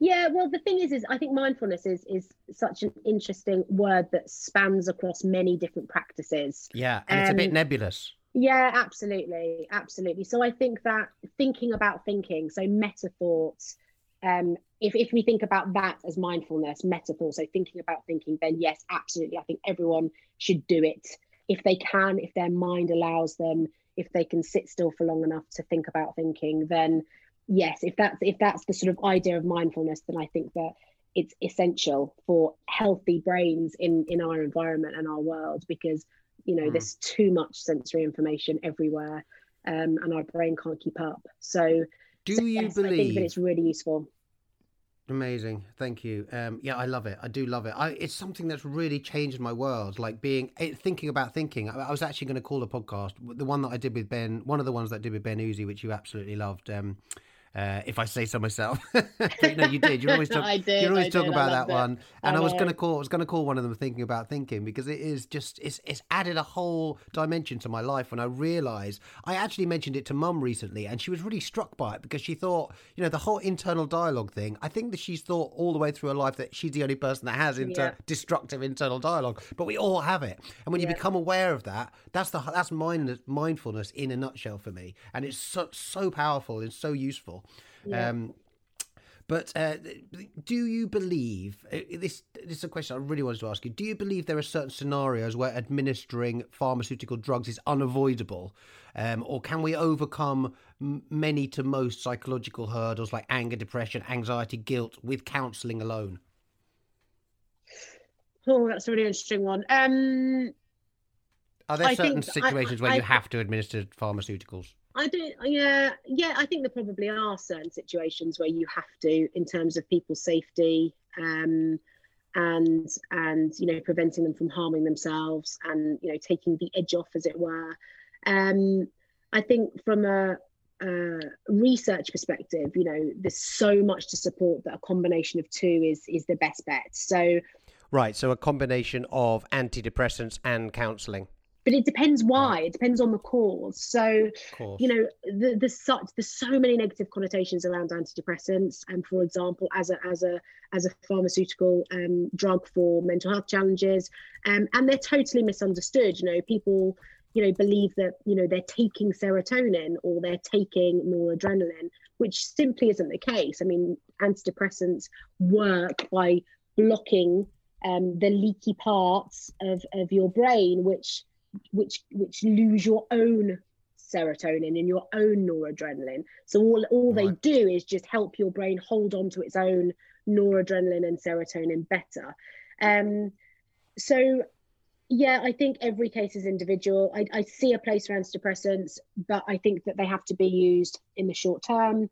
They need to be used efficiently they need to be the right ones for the for the right person and they need to be used alongside you know psychological talking therapies of, of some description um so, so I, you think I, they can be like? Do you think they can be prescribed too easily and too uh, liberally then at times without the use of you know the powerful psycho- psychology tools that we have? Absolutely. Well. well, if, if you think you go to your GP who aren't mental health professionals, you know they're medical professionals. Right. You know they're they've yep. you know they've been to medical school for years. They will have done you know some time. You know understanding the brain, most certainly, but they're not medical health professionals. Um, and they're the people that you go to with depression or anxiety or suicidal thoughts or whatever it might be. Um, right. And their first port of call is that they will go to their NICE guidelines and they will follow what do I do for somebody? They'll do often what's called the HAD scale, which is a depression scale. They will ask you a few questions. They'll mark you out of I think 15 or whatever it might be. And then based on your score, they will then decide their plan of action for you. Um, which is you know it's necessary because there's so many people in the world you know we've got to have you know ways to to treat people you know quickly and you know reduce suicide rates for example. But you know like the sort of system one thought you know it's it's reductionist you know it's not good for everybody. Um so I think that you know, as individuals, you know, we we should find out more ourselves. You know, useful, decent information. It's very difficult when you've got depression um, to to necessarily be agile yeah. in your thinking and do that. But but yeah, you know, we, we go to GPs to, to ask for for them to prescribe drugs to us um, and of course that's what they will do you know? Um, and there's, there's you know it's not that they're doing anything wrong because i don't believe that they are but they're not necessarily the best people to see. And you have to be very unwell psychologically for a long period of time until you see a mental health professional typically. Um wow. you know so so, so crazy isn't it Yeah, it is. It really is. Um, There's such a stigma attached to psychology still. In, maybe not so much in America. Everybody's got to shrink, inverted yeah. commas, in America. But in the UK, there's still that real, it's almost a bit of a taboo, isn't it? Yeah, it, it really is massively. Less so, um, less so. It's evolving all the time. Well, I just, I just think it's sort of, um, it's sort of indirect now. You know, it's sort of, sort of, um, you know, people are told that they should feel okay about mental health challenges and you know they should embrace it but they still feel icky about it i still of don't course. see many people who honestly um, um, um, sort of op- you know with open arms um, you know embrace it um, a really close friend of mine um, is works for uh, the charity mind Yep. And we have lots of conversations about this um, in terms of, you know, large organizations that she goes into um, and people that she speaks to globally and how, you know, it can be a tick box exercise rather than a genuine want to change and a genuine want to support people.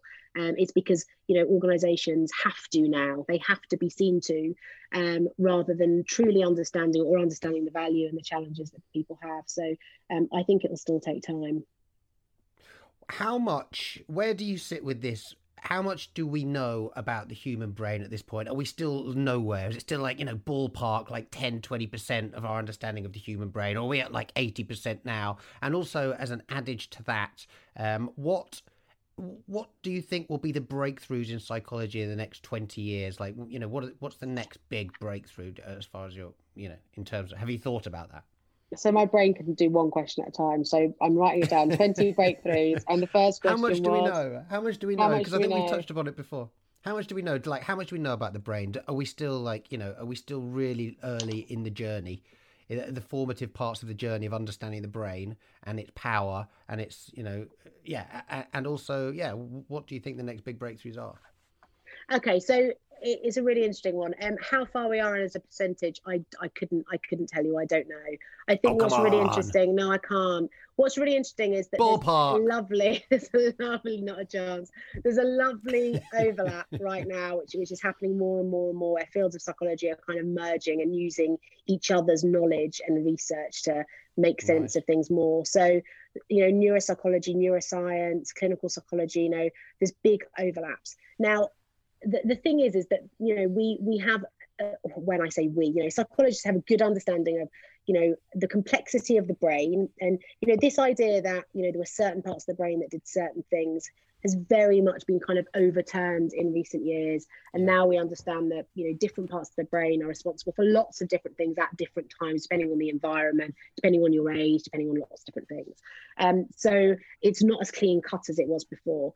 Um, and so now you know, through neuroscience, through wonderful, you know, um, MRI scans and these types of things, we can see where certain areas of the brain light up when we're doing right. certain tasks. So there's mm-hmm. loads of lovely information about this part of the brain is responsible for this and this and this and this. However, there's then a big leap between making inferences about what that means. So let's say that you're in an MRI scanner and you're recognizing somebody's face um, that that you know that, that you know a family member, a little part of the brain will light up. Um, and then we look at clinical you know, examples of somebody where that part of the brain has been damaged. Sometimes they can still recognize people's faces. So we still can't make all of the links. Do you know what I mean? Like it's not clear cut the brain right. is such a complex thing. So you know areas of the brain in my brain for example might be slightly you know millimeters different to yours they're very likely to be. So so generalizations when it comes to brains is so difficult. You know it's so different to you know like a leg muscle or you know something that is is you know complex but far less complex. Um you know not everyone's brain looks the same. Um so it's so difficult to to make inferences about what these things mean and, and what impact they will have on different people, for example. Um, That's really interesting. And, and as you said, like the, that symbiosis between the different practices, between the different areas of the science, is so important. Like a great example is I have got a good friend who um, has all sorts of problems with her body, like her livers, her muscles, you know, different parts of the body. And she would basically, in order to treat herself, in order to get treated, she would have to go and see specialists for each part of her body. When clearly the problem was much more holistic. It was to do with yeah. the whole her whole system and how it was there were inequalities and things weren't working properly. There was an imbalance, which was causing all of these symptoms. But she had to go and get each of the symptoms treated differently. And each of those doctors would give her drugs pharmaceuticals for for the liver, for example, or for the leg, or for different parts of the body. When so nobody could bring all of that information together and say, mm. yeah, now I can see the whole picture, and this is how I'm going to treat it, which I just found so archaic and. Yeah, and and it's an area which you know marrying all of the different bits of information is so important, right? In psychology as well absolutely because you know there's there's so much information out there isn't there you know so many brilliant brains with so much information but not everybody has all of that information together you know a brain mm. you know you, you can spend you know 20 years at university and you can still only know like a fraction of a subject you know um so mm. in order to you know to have that really global view i think that you absolutely need to have really open conversations with other professionals in the same field and not feel scared to you know not feel scared to say i don't know about that you know i know nothing about schizophrenia tell me teach me tell me what it's like or you know how we can discuss this. You know it's it's being mm. open to have those conversations as well i think really makes a difference. But yeah in terms of um, how much we know we know a lot what when i say we the royal we you know um, neuroscience knows lots about about brains. Um, there's so much more to learn. It's just phenomenal. I mean, the human brain is absolutely magnificent. I mean, its ability to regenerate is just phenomenal. You know, this idea of neuroplasticity. So, you know, we can keep growing brain basically is just wow. amazing. And um, so there's so much stuff that we do know, and there's so much stuff that's not used, which is such a shame. You know, there's so much information and knowledge out there about the brain.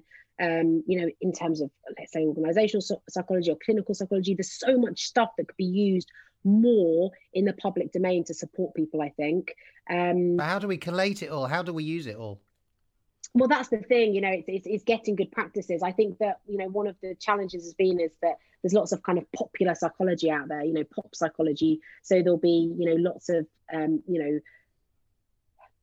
mediocre psychology used you know with these big big kind of blanket statements you know you know do this for this or this is going to help with that or whatever it might be which often it isn't very useful um, and mm. i think that as a result of it you know people you know will say you know well, what difference will this actually make? And you know what can we do about this?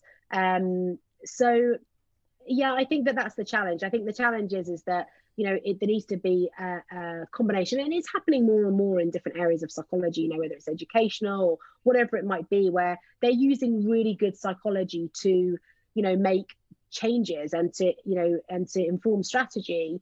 Um but you need good people along the way that are interested as well to for that to happen you know mm. I know that you do a lot of occupational psychology, but do you ever treat people who have got physical pain? Do you treat people to reduce the amount of physical pain they have? Because that's becoming no. a, so much more of a thing, isn't it?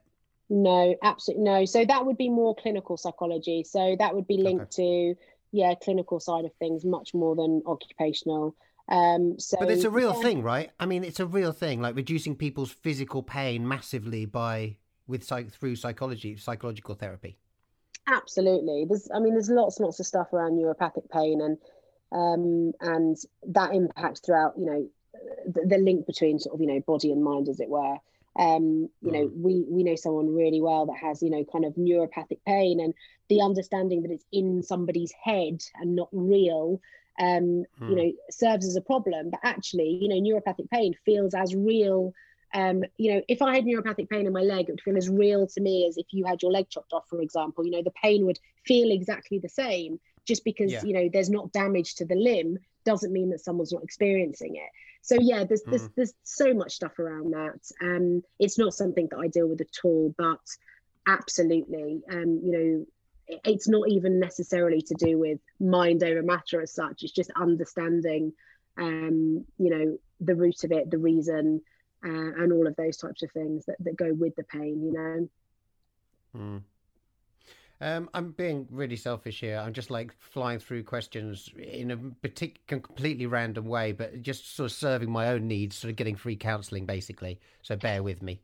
but um, you know, I've been on a journey of discovery over the last, particularly over the last three or four years, and I've become aware, you know, much more aware of my own behaviors. And I feel like I've got a lot of nervous energy. That's something that I'm working on so much because I want to be a more calm person. Like I've, I'm very frenetic in uh, and around other people. I suppose I, have spoken lots to a friend who's a neuroscientist about it, and he said he suggests that you know I feel that other people's happiness is my responsibility, which is why I'm so sort of jumpy in, in, you know in conversations and not not relaxing and just not being calm in general. I'm sort of becoming increasingly aware of that, aware of that, and I want to become more calm.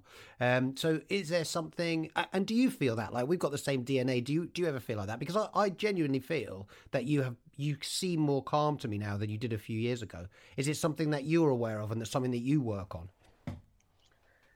Yeah, it's interesting. Is I yeah, I agree. I think that it's something that it depends on my situation. Even now, you know, if I find myself in certain situations with certain people, I will feel very extroverted, very jittery. You know, very you know, very much mm. a need to fill the silence, fill the space. Um, Absolutely. and and that I put, I've actually got fill the silence in my notes. That was one of the things I was going to say. So yeah, yeah, yeah. There's definitely that. As though it's my job, you know, I'm accountable for it. Yep. I'm responsible yep. for that. You know, that real sort of yeah over over overbearing a bit. Yeah i think i think i through the work i've done with other clients actually it's probably developed that because i do so much work now around values with people and helping people understand their own values and what value that is to others. And i think so does that mean self-esteem?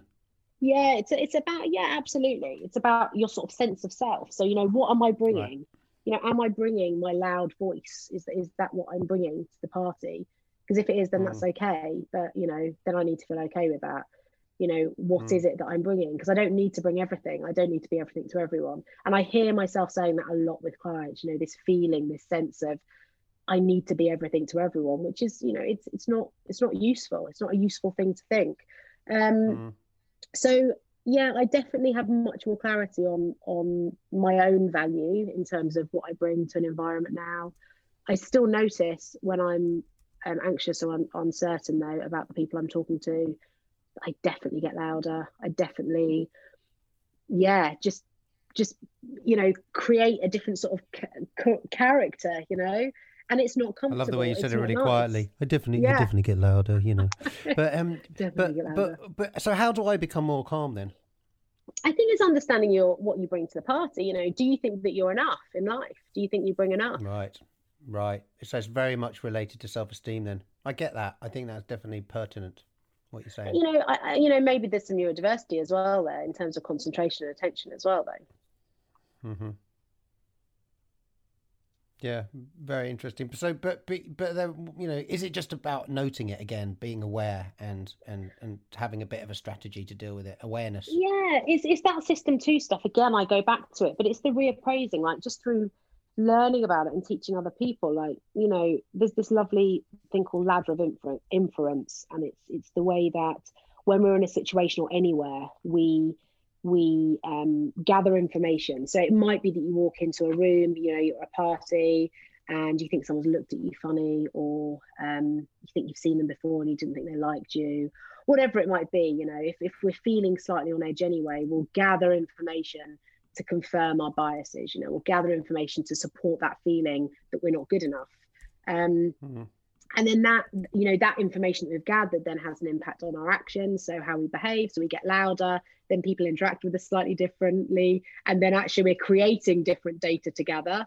You know, we're, we're creating something different. Um, and then that informs our beliefs. So then we leave the party thinking, yeah, I am, you know, the loud idiot that's there that, you know, says something stupid and, you know, was hmm. overwhelming and whatever you know and it's that, that kind of cyclical thing but you know if you know one of the things that you know we spend a lot of time doing when we're when we're looking at act is, is getting people to gather better data about their environment so you know someone's sitting there in an interview with crossed arms for example or not looking at you well, they might be cold you know it's not because they hate you it's not all about you you know it's about just mm, stopping mm. that cognitive lens of picking up information to support your current beliefs and and going back and getting more data and thinking well actually when i walked into the room that person smiled at me and you know maybe they're busy maybe they've got something else going on in their life you know this doesn't have to center around. Um yeah. and it's just that sort of sense of self i think in terms of it's okay if i'm here and i don't say anything you know it's okay i don't need to be the joker or the you know constant contributor it, you know it's okay. And it's okay if i don't say a thing you know um, but it's definitely about gathering more evidence for me. It's definitely about not jumping to conclusions, not deciding as soon as you're there that you know you're you know you're the least academic or you know the least attractive or the the least funny or whatever it might be. You know, it's about just stopping stopping that brain like you talk about my you know the mindfulness just slowing things down a bit and noticing other things you know noticing oh that food looks really nice or noticing what the environment looks like and just kind of externalizing some of it a little bit um so, rather than so feeling true, that yeah. real you know overwhelming. so true. I'm also i'm also learning the power of shutting up like just shutting up at times. Like you know the times when i would normally respond impulsively but then yeah. you just don't respond. The power of silence is so so good. It's a really mm. important tool for me. Yeah yeah it, it's Several so uncomfortable psycholo- to start with, though, isn't it? It's so uncomfortable. Yeah, of course, absolutely. Yeah. But then it's empowering. Over time, it's empowering yeah. when you realise, yeah, you don't have to say it. You don't have mm. to be mm. the next person to fill the silence. Mm. In in coaching, um, when I started doing it, I'm I'm interrupting you now and demonstrating that I've not learned it. But in um in in coaching to start with, when I sort of used to feel like I needed to fill it, I used to physically sit on my hands on my on my chair. So it was kind of this physical sign to myself that just stop, Naomi, just right. stop, you know. And it worked, mm. you know, hmm. it was good. It was good to tell myself it was okay to be quiet, you know. Yeah, so true. Um, several psychologists I've spoken to have suggested that experiences in their childhood shaped their desire to become a psychologist. What, um, how important is your is your childhood to your overall life happiness? How important is it to examine your childhood? Uh, to does that help you unlock happiness? Do you think that do you, do you think that's important? How important is it? Yeah, I think it really depends on your childhood. I think that you know if there's been trauma in your ch- childhood, then it can be very useful to understand it. I think it can be really useful as an adult to kind of reflect on experiences as a child and sort of see them through the the lens of an adult because you know when things happen to us as a child we often can't make sense of them um, because we're a child you know and, and everything that we're seeing around us is is right. It's you know what we what you know what we come to learn um, as our kind of learnt situations our learnt expectations of the world. So i think if there's been trauma there then it's really useful to um, to you know think as an adult go back you know looking at your child as such and saying you know this is what happened was this useful how does it affect me? I think that in the absence of trauma um, often our childhood doesn't come up too much um, but i think it's important to because so much of our decision making is based on all of our schemas that we we sort of learn growing up you know what does hmm. happiness mm. look like you know what does safety look like um, you know, were, were our parents, you know, uh, bothered about stability? You know, what did we see? What did we learn? You know, so I think the more information, the more we can we can um, think about our childhood, our experiences, and understand how they shaped us, um, the better. Um, and I also think that you know childhood continues. Do you examine your childhood? Yeah, definitely. Um, I have I, I had quite a bit of therapy in my early twenties actually, uh, which I thought was the mm. best thing I ever did. Um, and mm. um, I just thought it was really useful just to reflect, just to stop, you know, to stop in that reactive kind of mode of life and just think about it. But you know, it's it's interesting how we we think about childhood being the only sort of developmental time, but for me, you know, we develop all the way through our lives. And I think that yep. it's useful for us to reflect on all parts of our life. You know, we could have had, you know, a very happy childhood, but then have a terrible relationship breakup in our sort of early 20s. And, you know, and, and need just to, as important. Yeah, yeah, it can be. It can be. Yeah, you know, it can be absolutely. So I think that it's really important just to be kind to ourselves and give ourselves time and space to, you know, make sense of things um, and, and move again into this idea of system two, you know. Fantastic. Uh, this is just uh, honestly, uh, this is a fan- amazing conversation for me. I find it absolutely intriguing. We're an hour and three quarters in now. I, every guest that I have on the show, I send them a list of generic questions, thought what I consider to be thought provoking questions. There's no way that I'm going to get around to asking them all now to you, and I rarely do ask. Uh, if any of them to, to my guests, but uh, maybe only one or two. Is there one in particular that you would like to answer as we as we come towards the end? Um, Is there one question that I um, sent you where you thought, oh yeah, I really like the answer I'm going to give to that? I'm I'm having a little look now because I've scribbled. Nice, um, of course, you prepared. Scribbled, yeah, scribbled. Um, Didn't cut corners like me. you should see the scribbles. There's definitely not much, much, much. so well, I know that I was going to ask you about a person that inspires you, and you you were struggling with really that struggled. One. Oh, yeah, I, really I would like to know what's one. the strangest thing you've ever seen tortoises having sex. Oh my god! Can I unask the question? it was so noisy. It was really harrowing. I thought you were going to tell really me you'd seen harrowing. a ghost or something. No, it's really That's a brilliant harrowing. answer. It was such an awful sound. It just went on and on. It was just horrific. And I was, at, I was at a wildlife park with Sebastian, and Sebastian just wanted to carry on, sort of standing there in awe as I was trying to sort of pull him away from from watching them. It was so, just horrible, absolutely horrible. Um, sorry. Brilliant. No, that's absolutely brilliant. I can't imagine if I do this show for another 20 years that I will get a, a, as good an answer to that question as that one. I'm always imagining people are going to say, yeah, there was this strange light, you know, like at this time of the day. Tortoises having sex. They were at it. They were at it. Oh my. yeah, that sounds horrific. It really does. it was horrific. It was really harrowing. Yeah, terrible. I know. I, you know, I was, I was thinking about that. I was thinking how privileged I am to have not seen anything like you know horribly strange. You know, like you know, in terms of We are so know, lucky in general, aren't we? oh, we are so, lucky. Yeah, But again, it all comes down. It does come down a lot to your outlook in life, like you know whether you see things, uh, when you whether you think, oh yeah, I've had a good life or a bad life. But we have also been exceedingly lucky, haven't we? absolutely. that things have just gone really beautifully for us generally in our lives. Like love, you know, uh, uh, we could anybody could describe their family as dysfunctional, but ours have always been a family unit, or always been together, and you can't understate. You can't overstate the value of having that sort of comfort as you're growing and stability as you're growing up. Absolutely. It's that sort of safe space isn't it? The the kind of yeah absolutely. Um yeah i couldn't agree more. It's yeah there's definitely challenges within all families i'm sure.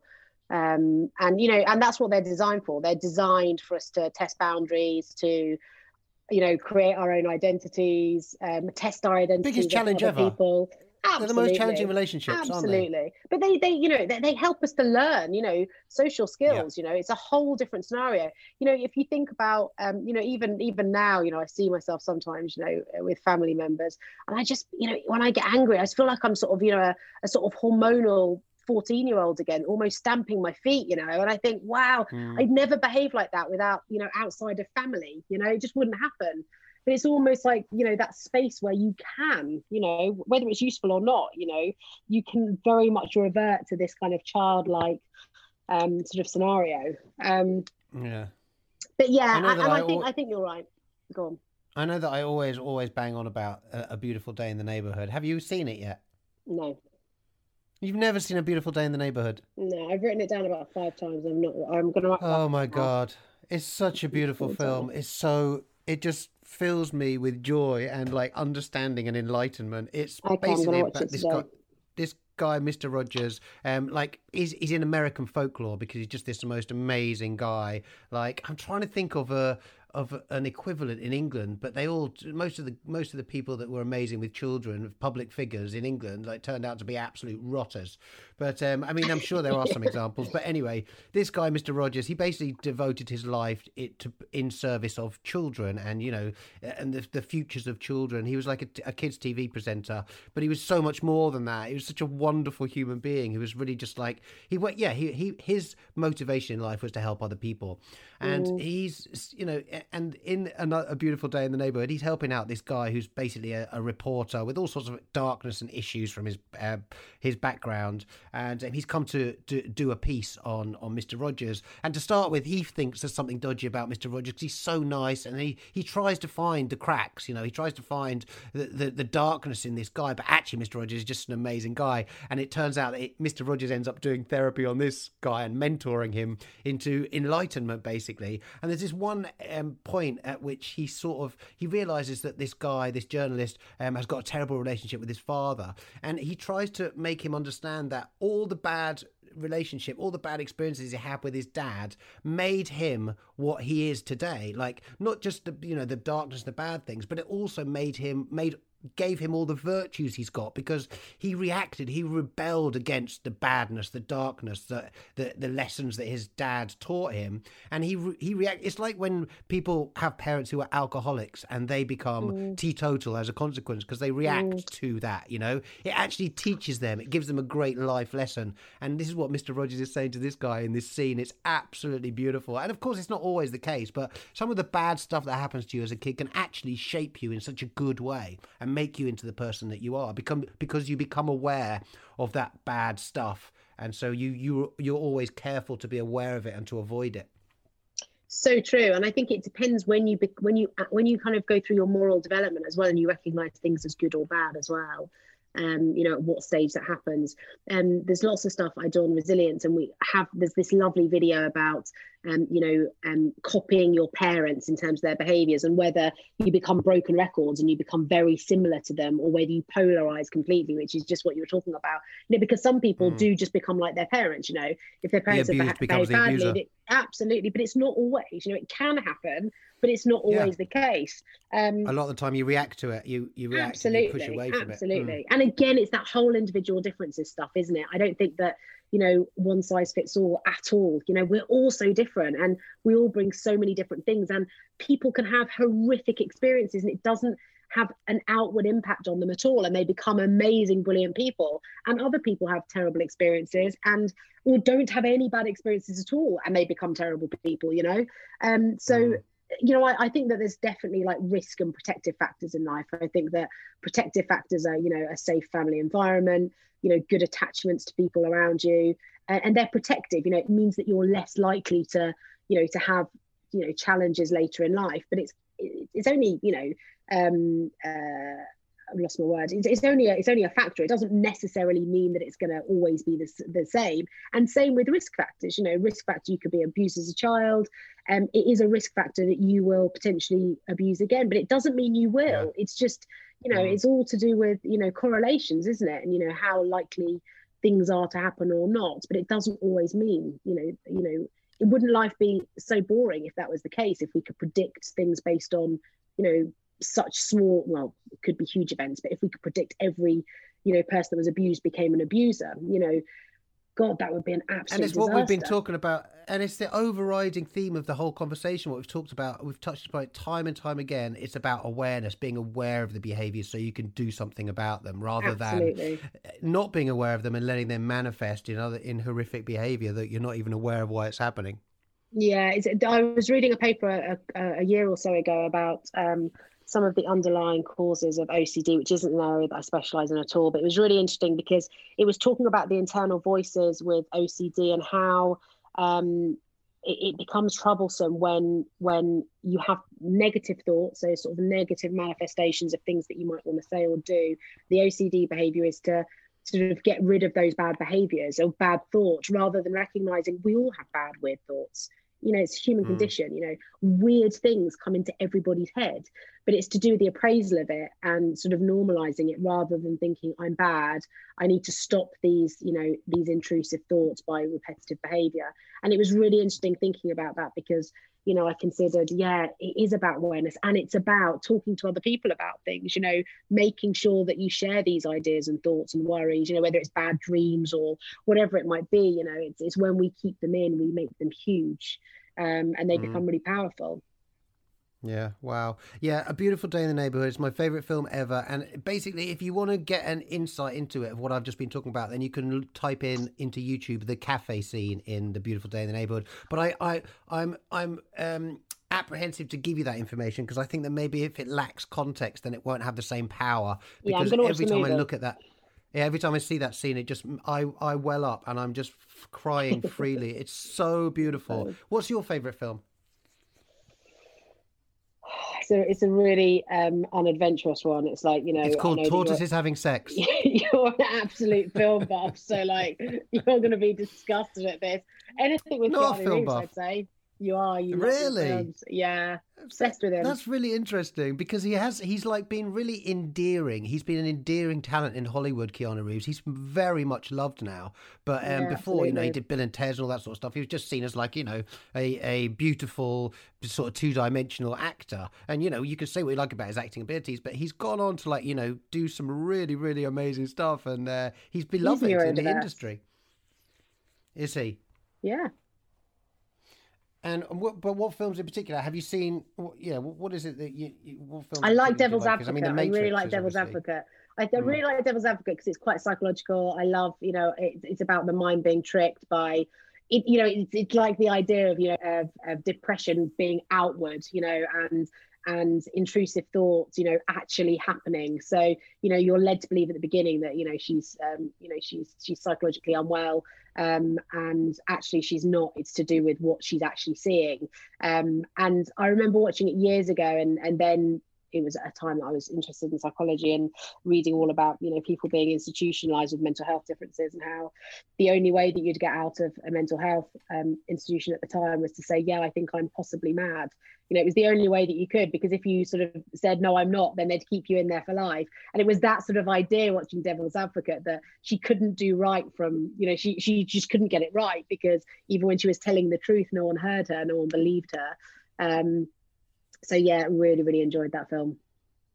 Uh, yeah, it sounds like the sort of plight of women in the modern, in you know, through history, basically, uh, uh a history of misogyny and men ruling the world so badly. Absolutely, absolutely. Um, but the mate, I would say, the Matrix is probably one of the, the most influential yeah, films of all time. Like yeah. literally one of the most influential films of all time. The concept of it and the yeah. way that that concept has endured so much, and people have people really just love that concept and have really bought into it. The idea, amazing Matrix, escapism, isn't it? It's amazing escapism. It was so so cleverly done that it was possible. I think that was the thing, wasn't it? It's that lovely link between escapism and it being realistic, you know? Yeah, and people, you know, there's so many people that genuinely believe they are living in the Matrix. They're yeah. living in some kind of virtual reality that doesn't yeah. actually exist. It's, it's um, a little bit like the idea of that Jim Carrey one as well. You know, what was the one where he was, what was it called? Um, oh, just thinking about it, just thinking about it yesterday. Um, what the heck is it called? I know exactly the one you, yeah, you talk about. It's, it's the one where he believes he's living in a re- reality, but actually yeah. it's all a film set. Yeah. Dickens, because people, everybody listening to this pod now screaming the answer. um, but but uh, I am going to um, wrap up now because you've given me an hour and 50 minutes of your time. Absolutely amazing. Such a fascinating conversation. I want to ask you my final question to you. Are we getting kinder or more selfish as, as the human race? Do you, are you hopeful about the future or do you think that it's all just going to shit and that we're actually going to just destroy the planet in the next uh, 50 years or so? It's a massive question. I think the more mindful people get, the more accountable they can get. I think we have. We, Do we get? Are we getting more mindful? Um, probably not. Or are we just getting more greedy? I think so. So I've actually written down on my thing. You know, one of the questions you says, "What's what? What? What are the biggest problems facing mankind?" And I've put greed and ignorance as my answers um, mm. because you know I think that we're I think that people choose ignorance actually. Um, um, they prefer to choose yeah. ignorance. Um, so I don't know that it's true ignorance. Um, and that's so interesting that you say that. Like you look at a lot of Trump supporters in America over the last four or five years, and the the actual truth has been right there in front of them in headlines, in capitals, in bold, but yeah. they still choose not to to listen to that truth. They've but still got their yeah. own truth but a beautiful example there of confirmation bias you know we we we seek information to support our own views you know and there's mm, also right. loads yep. of psychology there in terms of in group out group stuff you know um, you know people feel safe in in a group and they love to find differences and distances between people in a different group from them. Um, mm. you know so there's so much functional stuff there in terms of you know fear reduction feeling safe you know collective group stuff that makes people stronger and safer and you know more protected. Um, but yeah our brains are are very very biased. And i think that until you know we start opening our eyes to other things uh, you know and i also think technology plays a, a, really bad part you know you think about all of the algorithms on social media that are you know yeah. wired into the last thing that you looked at i mean that's got to change that's got to stop you know our, our, you know we, we believe that we have this open view to the world but we don't you know based on mm. you know I, i'm sure we've talked about you know social dilemma the movie um you know but based Brilliant. on based on such limited information about us our our world view is is made so small based on um, yeah. social media and and that's Getting got sent to down change. these wormholes. Yeah, yeah totally, one hundred percent. It's got. It's almost like not free thinking anymore, is it? No, You're being exactly. your thinking's being done for you. Yeah, your exactly. curation of life is being done for you which is comfortable for many people. You know, for many people, that's comfortable for them. You know, they're mm. surrounded by images that they like, that support their ideas and their values and their thoughts. Yeah, safe they like the fact they're being served of adverts course. for things they actually want. Exactly, want. exactly, mm. exactly. And you know, it's just supporting all of that. You know, they're creating this sort of, you know, anxious. You know, the the, the combination of anxiety and happiness all in one. You know, under one roof. Um, and I think that until things like that change, you know, the human brain is so you know this whole system one bit is so automatic with you know we don't have much consciousness about it. So you know there's, there's that part of our brain unless we stop and think and engage in our environment in a different way and choose and actually choose what we're looking at um, then i don't think much will change because you know we're you know we're, we're, sort of this system one keeps us alive. It keeps us you know survival happening. It keeps us greedy mm. um, so I, I think that people do have the capability, absolutely, to be far better, um, to to um, serve others better, um, to be more collective in their views, uh, you know, in terms of the way that they they they they help others. Um, but I don't think the environment at the moment is is supporting that actually. Um, and I think that the massive polarization that's happened recently with with COVID, as well in terms of views and in group out group stuff, just feeds that even more you know it feeds this ignorance you know it feeds this selective watching and thinking and learning about you know what, what people believe and not going any further so i think curiosity i was reading i was i was watching a really great i'm going off i'm sorry i was watching a really great um, lecture the other day um, on racism in coaching um, and mm. there was this brilliant professor that was talking about you know when we when we say the word racism um, our brain does goes down two pathways um, and it goes to fear so like an amygdala hijack in the first bit for all different mm. reasons. Fear kicks in in terms of am i racist?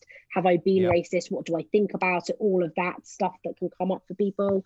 Um, and then there's the other area of the brain which is curiosity and he was saying that's the bit you know what happens when we have fear around racism as a subject as, a, as an area to discuss is we shut down from it we we stop being curious we stop asking questions um yeah. he was like but you know if we can just if we can take the fear and kind of go i notice it's here i notice that you know, I'm worried about racism. I notice that it fills me with fear. I notice those things, but now I want to understand why, and now I want to understand mm. more about it.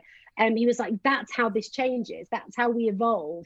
Um, and I Having feel like that's the same. Absolutely, I feel like that's the same. And with... it's not encouraged a lot of the time, is it, to have the conversation? No, because as you said, you want to be respectful. You want not to be racist. So absolutely. better just not to say anything yeah. and to try and understand, you know, your behaviours, your programming better.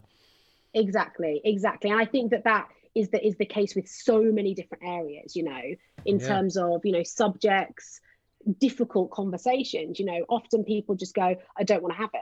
I don't want to have this conversation. Mm. What might it mean? Rather mm. than being curious. And it's and not thinking, encouraged. And a lot of the time, no, it's not it's encouraged, not. though, is it? Absolutely. No, it's not. It's not encouraged to have the conversation. It's just like you, you know, it's, it's just safer not to have it so so I because think there's then, so much emotion around it. Exactly, There's so much judgment around it. There's so much like, well, what does mm. that mean? Who who am I then? What does that mean?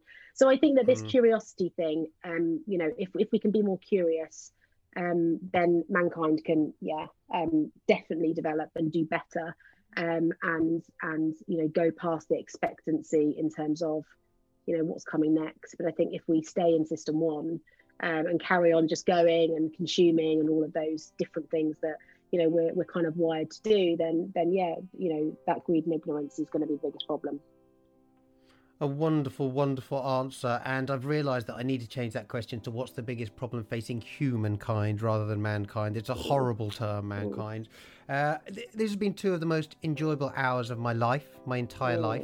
Um, I didn't, I didn't lose one gram of energy talking to you. In fact, I've got so much more now. I feel Me too. I feel enlivened. I feel inspired, and I'm gonna I'm gonna ruminate on so many of the things we've talked about. And then you just t- touching on racism there. There's a whole other conversation which we could have. But I will. I'd like to to do this again sometime. But um, I'm honoured to have had the chance to to speak to you and just to I'm learn so much. Thank me. you so I'm much. honoured that you asked me, babe.